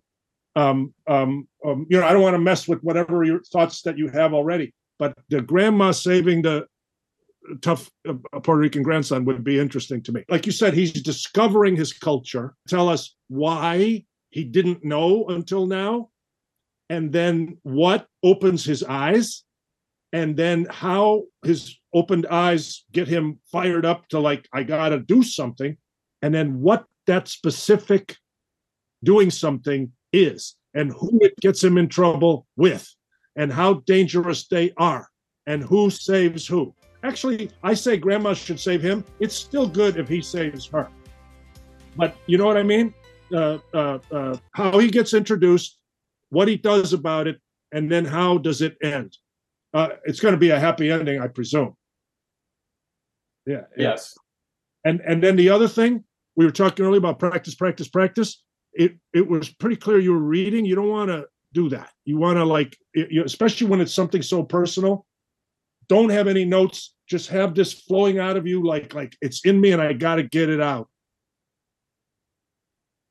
Yeah, Um, I didn't know I didn't know I was going to be here today, so I kind of just want wait. No, no, no, no. I get that. This is not a professional thing. I'm just saying for when you get in front of somebody. Is France is Francisco Lindor somebody that is honored in your home? I'm sorry. Francisco Lindor is he honored in your home? No. You know who he is? He's the Oh, no, greatest. No offense, but he's the greatest Puerto Rican there is right now. He's the starting shortstop on the Mets. Um, awesome. I'm going to jump in. Um, Guasábara is an awesome way to start. By the way, I know Marco well, and I know you. I know you well. I'm a huge fan of your writing, and I know the action is going to be badass. One of the things I've always loved about your writing, and I hear it again in this pitch, is the way you use really intense genre to tell very personal stories that you otherwise couldn't get away with. At the core of this, there's a story about a kid and his relationship with his grandma, who he doesn't know, who he's seen in one way and actually is somebody else, right? And is a story of uh, a kid who is isolated from his own culture, who learns who the hell he is from the grandma that he suddenly got shouldered with. That's a beautiful story. Where I want you to push this pitch is I want you to inject it with steroids. So what's missing in this pitch is actually the genre elements that you're so good at. And this is also really important. Whenever you're pitching, you want to know who you're pitching and how you're going to pitch them. if you're pitching a director who's already attached to this project, talking about the deep emotional meaning of it makes a shitload of sense. But if you're pitching a producer who's never heard the concept before, yeah, you give them that flavor. But I want to know there's a freaking terrorist flag in grandma's house. That's cool. I want to know what happens when those dudes show up. I want to know what is the force that he is fighting that he doesn't understand and what is his journey in relation to this and how does this become John Wick? How does this become those comparables that you gave us? And if you give a 70% genre and then 30% of your deep soul passion, we're going to have we're going to have a, a, a script that's going to sell. It's not that you can't do the Sundance version of this, but it's, I know, Marco, there's no way you're going to do the Sundance version of this, right? And so lean into that genre that you're already passionate about. Awesome. Thank, thank you you. so much. Let's give him another round of applause. Let's spin it.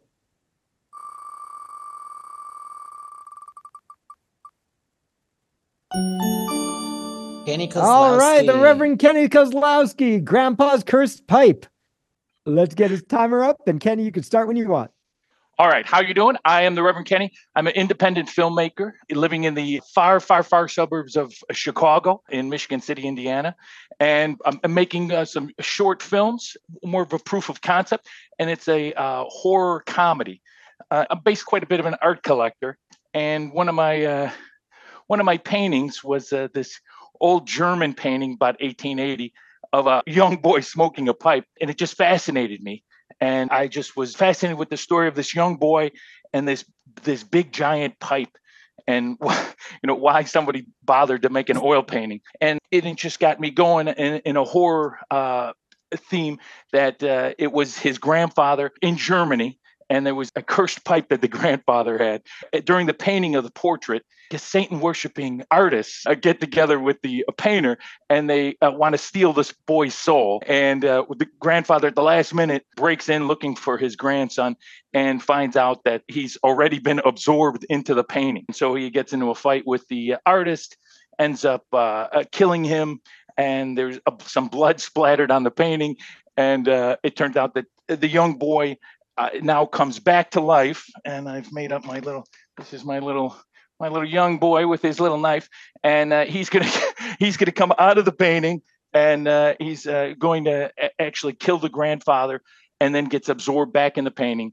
Uh, the, the painting travels through time ends up uh, in a, a rich person's house in andorra uh, europe and a princess is talking about her late husband uh, and she ends up accidentally cutting her finger, splashing a little blood on the painting, and sure enough, that uh, ignites the young the young devil boy to come back out, and he ends up uh, killing her.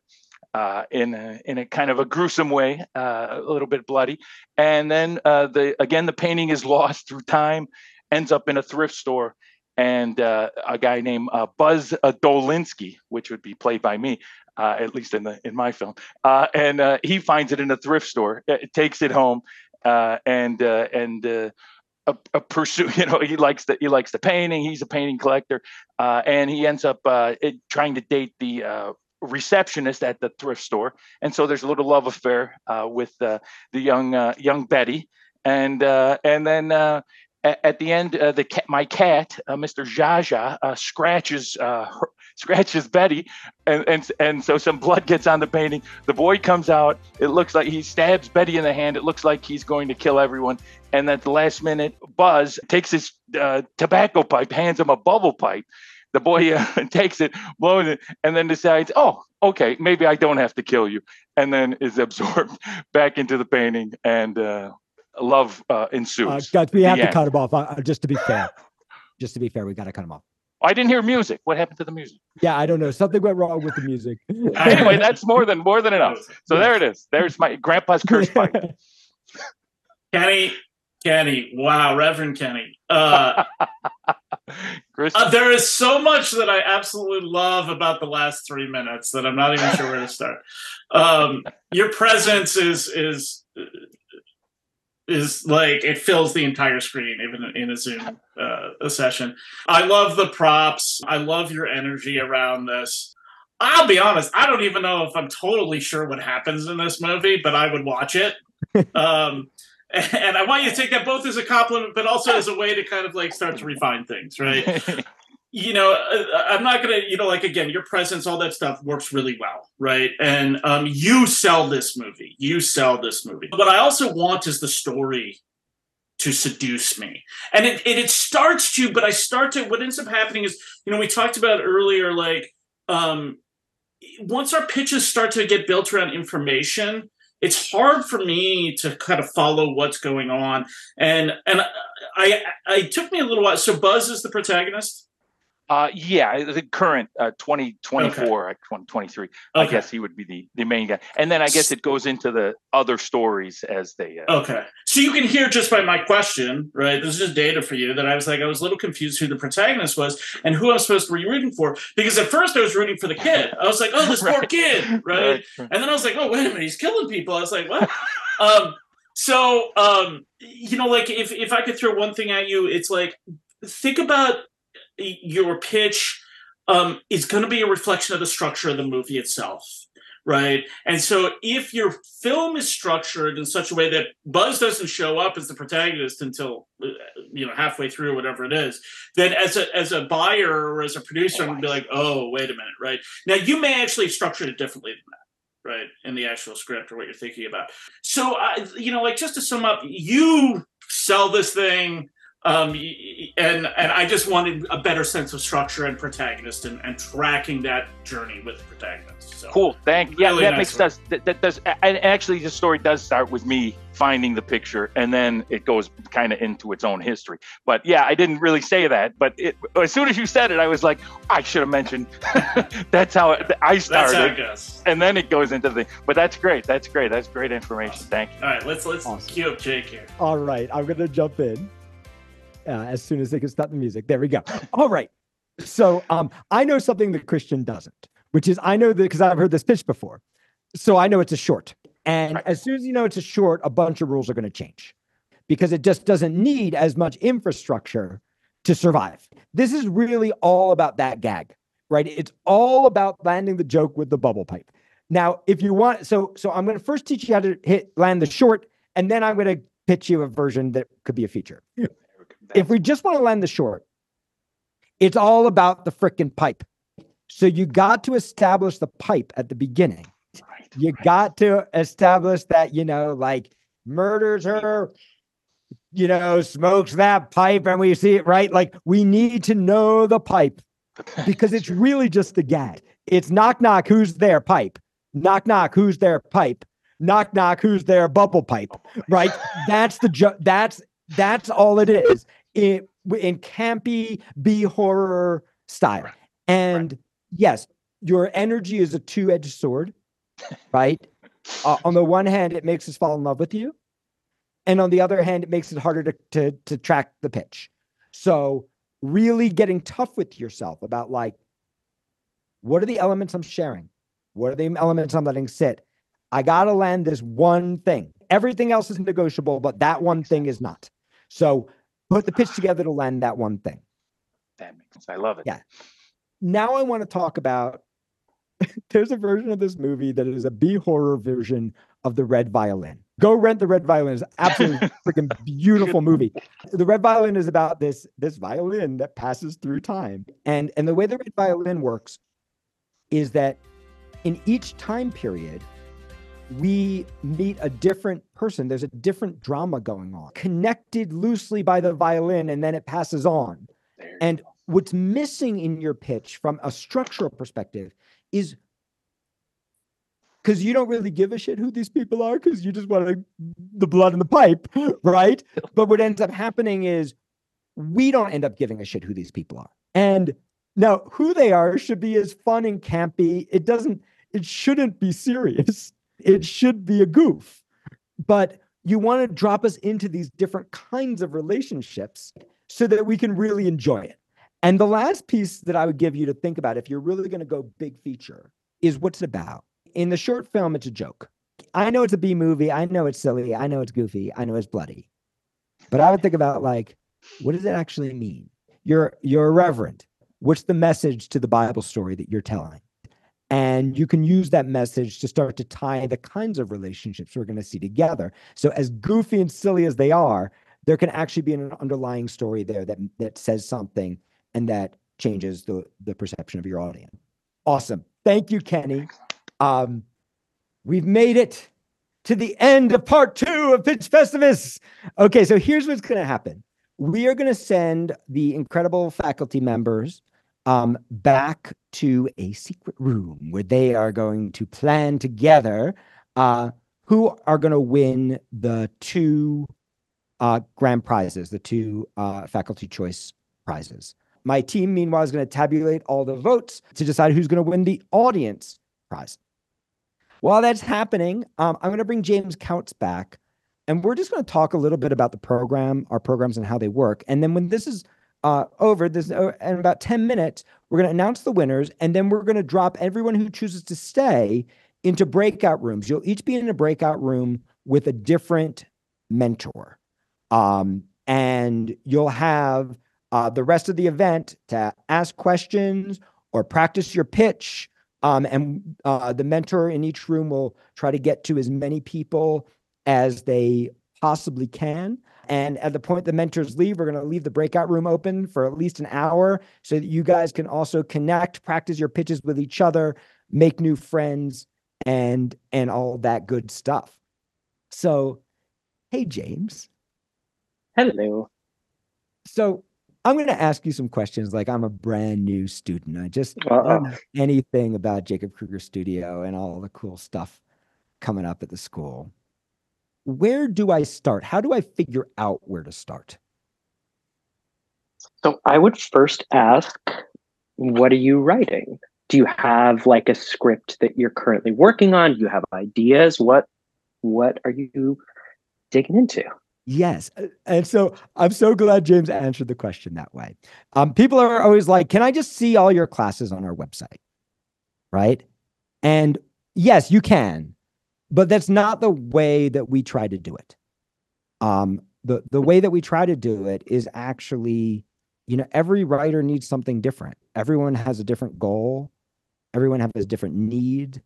At this point, you should already have a sense of whether we're the place for you. And, and quite frankly, this is how you should feel. You should be like, wow.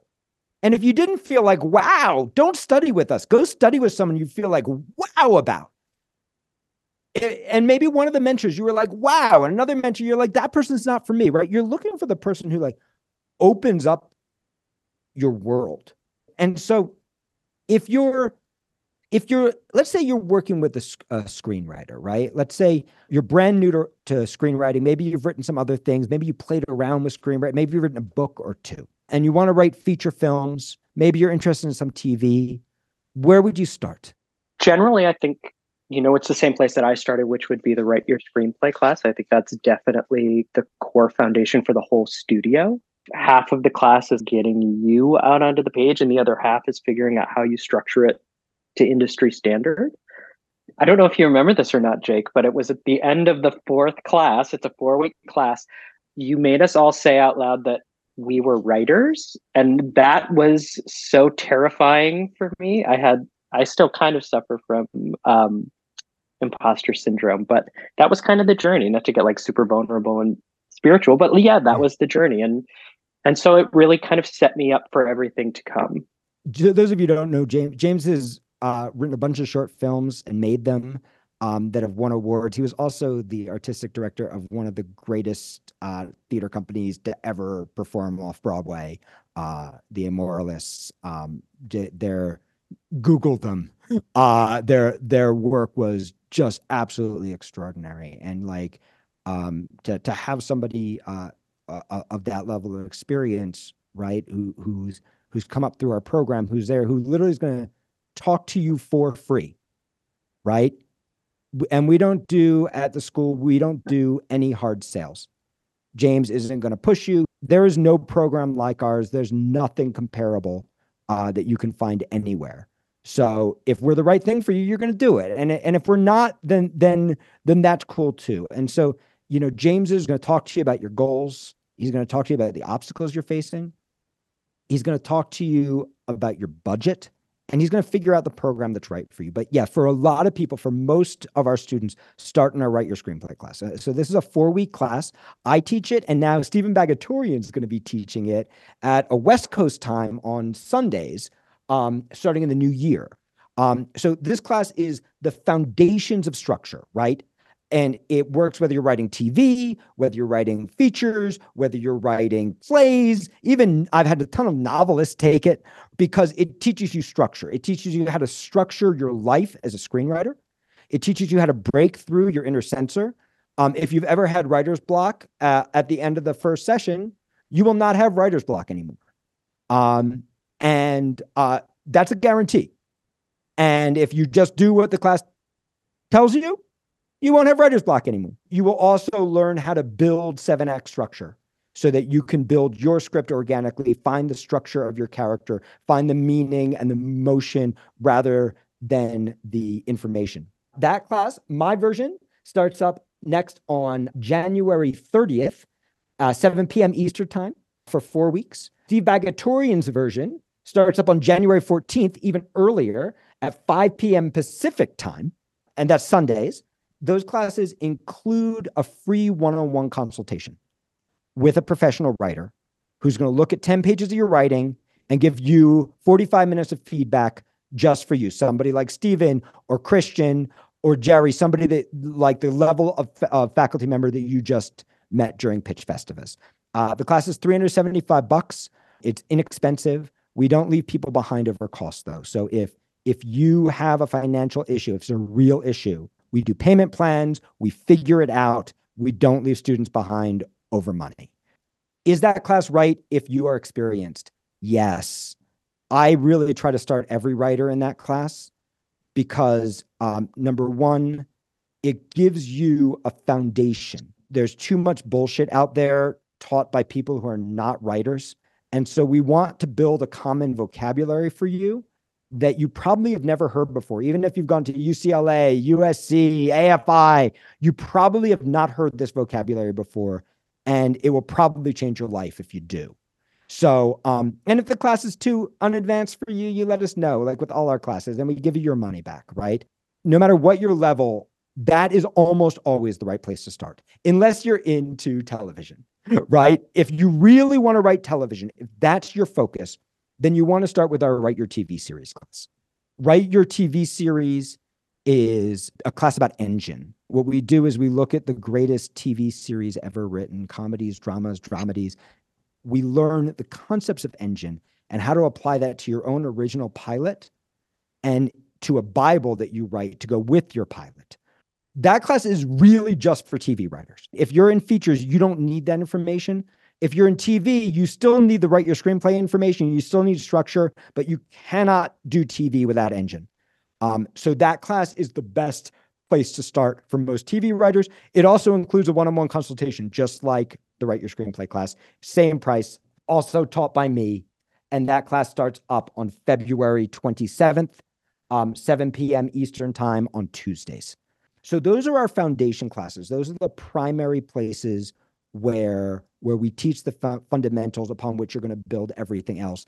And because they include the one-on-one, they also give you a chance to kind of trying out our mentorship program and seeing if that's right for you. Um, James, can you talk a little bit about the mentorship program and what that is? Sure. So if folks come to me and they have um, a script or a body of scripts that really need kind of granular feedback, then then we talk a bit more about ProTrack, which is our one-on-one mentorship program. We also have workshops, which are essentially kind of the same program, but in a group. We talked a little bit about it earlier. Um, but in ProTrack in particular, you can meet with one of the pro writers at the studio either every week or every other week. Each session is around 45 minutes, and you're sharing pages um, beforehand that they're reading and reviewing and generating notes on. And then you're meeting and literally combing through line by line and page by page and, and honestly draft by draft every single thing you're you're building as a writer. And often in the studio we start first with the scripting first with with the craft. But when it comes time to take it out into the world they're your mentor on like uh, tonight like how are you pitching this? Um, how are you talking about your work? How are you defining yourself as a writer? Like it's a genuine mentorship. That's protrack protrack is our one-on-one mentorship program right where we take you and we pair you with somebody like steve someone like christian someone like jerry james will talk to you he's going to talk to you about how you learn he's going to talk to you about what your budget is, right? Sometimes it's better to be with somebody less famous that's that you can stay with than somebody super famous that you can only be with for a short time. Um, so he's going to talk to you about your budget. He's going to talk to you about, you know, do you like to be pushed hard? Do you need a gentle hand? Where are you strong? Where are you weak? What genres are you working on? He's going to get you with the right mentor. And this is basically the program that I wished for when I was coming up. It, it was all I wanted. I just wanted somebody who would read every page I wrote. I just wanted somebody who actually knew more than me, right? Lots of people who knew less than me were willing to read every page I wrote, but nobody who knew more than me was willing to read every page I wrote. I needed the person who was willing when I had just changed one word, but I was pretty sure that did everything. I needed that person who was still going to show up. And so I built ProTrack for that. Imagine that you could have that for an entire lifetime for not thousands of dollars a month, but hundreds of dollars a month, right? No debt, right? No grad school debt. You don't have to quit your job. It's at your own time, and you have this person to mentor you through your entire career. If you like doing it one on one, you do it in ProTrack.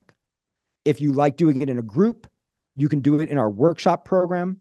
We have our special TV drama and TV comedy workshops that are run like real writers' rooms.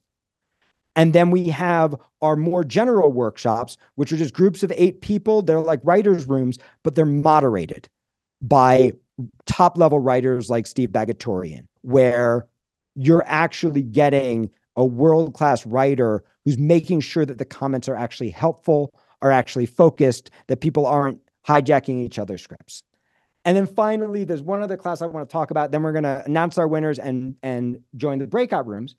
I want to talk about my master class. So, my master class is basically my answer to grad school. It's a minimum of a year commitment. You can be at any level, but you have to give me a year because I want to actually be able to take your writing to a professional level. Each week, the students choose a different movie or TV show to study. We break it down together as a as a group. We use it to understand a different aspect of screenwriting. Um, there's also a question and answer period where you can literally ask me any question you want for the first hour or two of class. So we're spending a whole day together every every month, one Sunday. It's like grad school, but one Sunday a month. If you're interested in that or any of our programs, let me just give you some dates.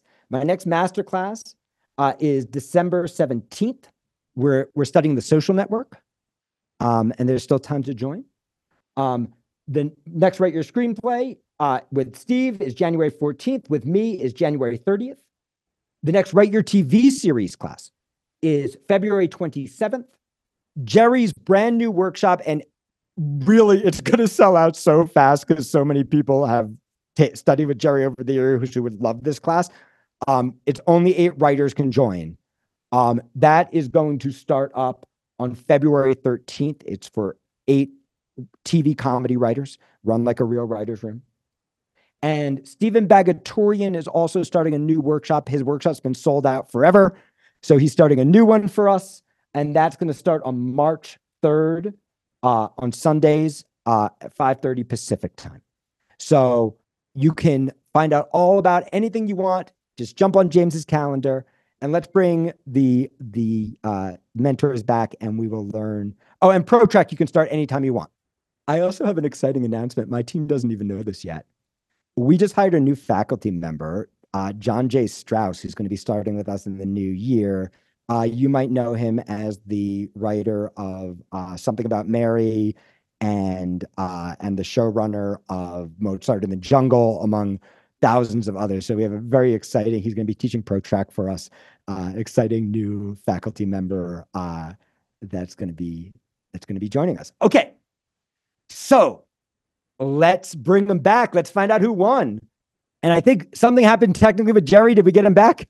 We got his votes in, yeah. Okay, great. Oh, there he is. He's back.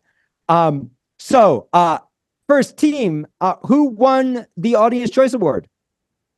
So the Audience Choice Award is a free foundation class. Write your screenplay or write your TV series. Audi- Audience Choice Award goes to the Project Kingmaker. Kingmaker. Woo! By J.D. Eleby. All right, Congratulations, G- JD. You won the Audience Choice. All and right, who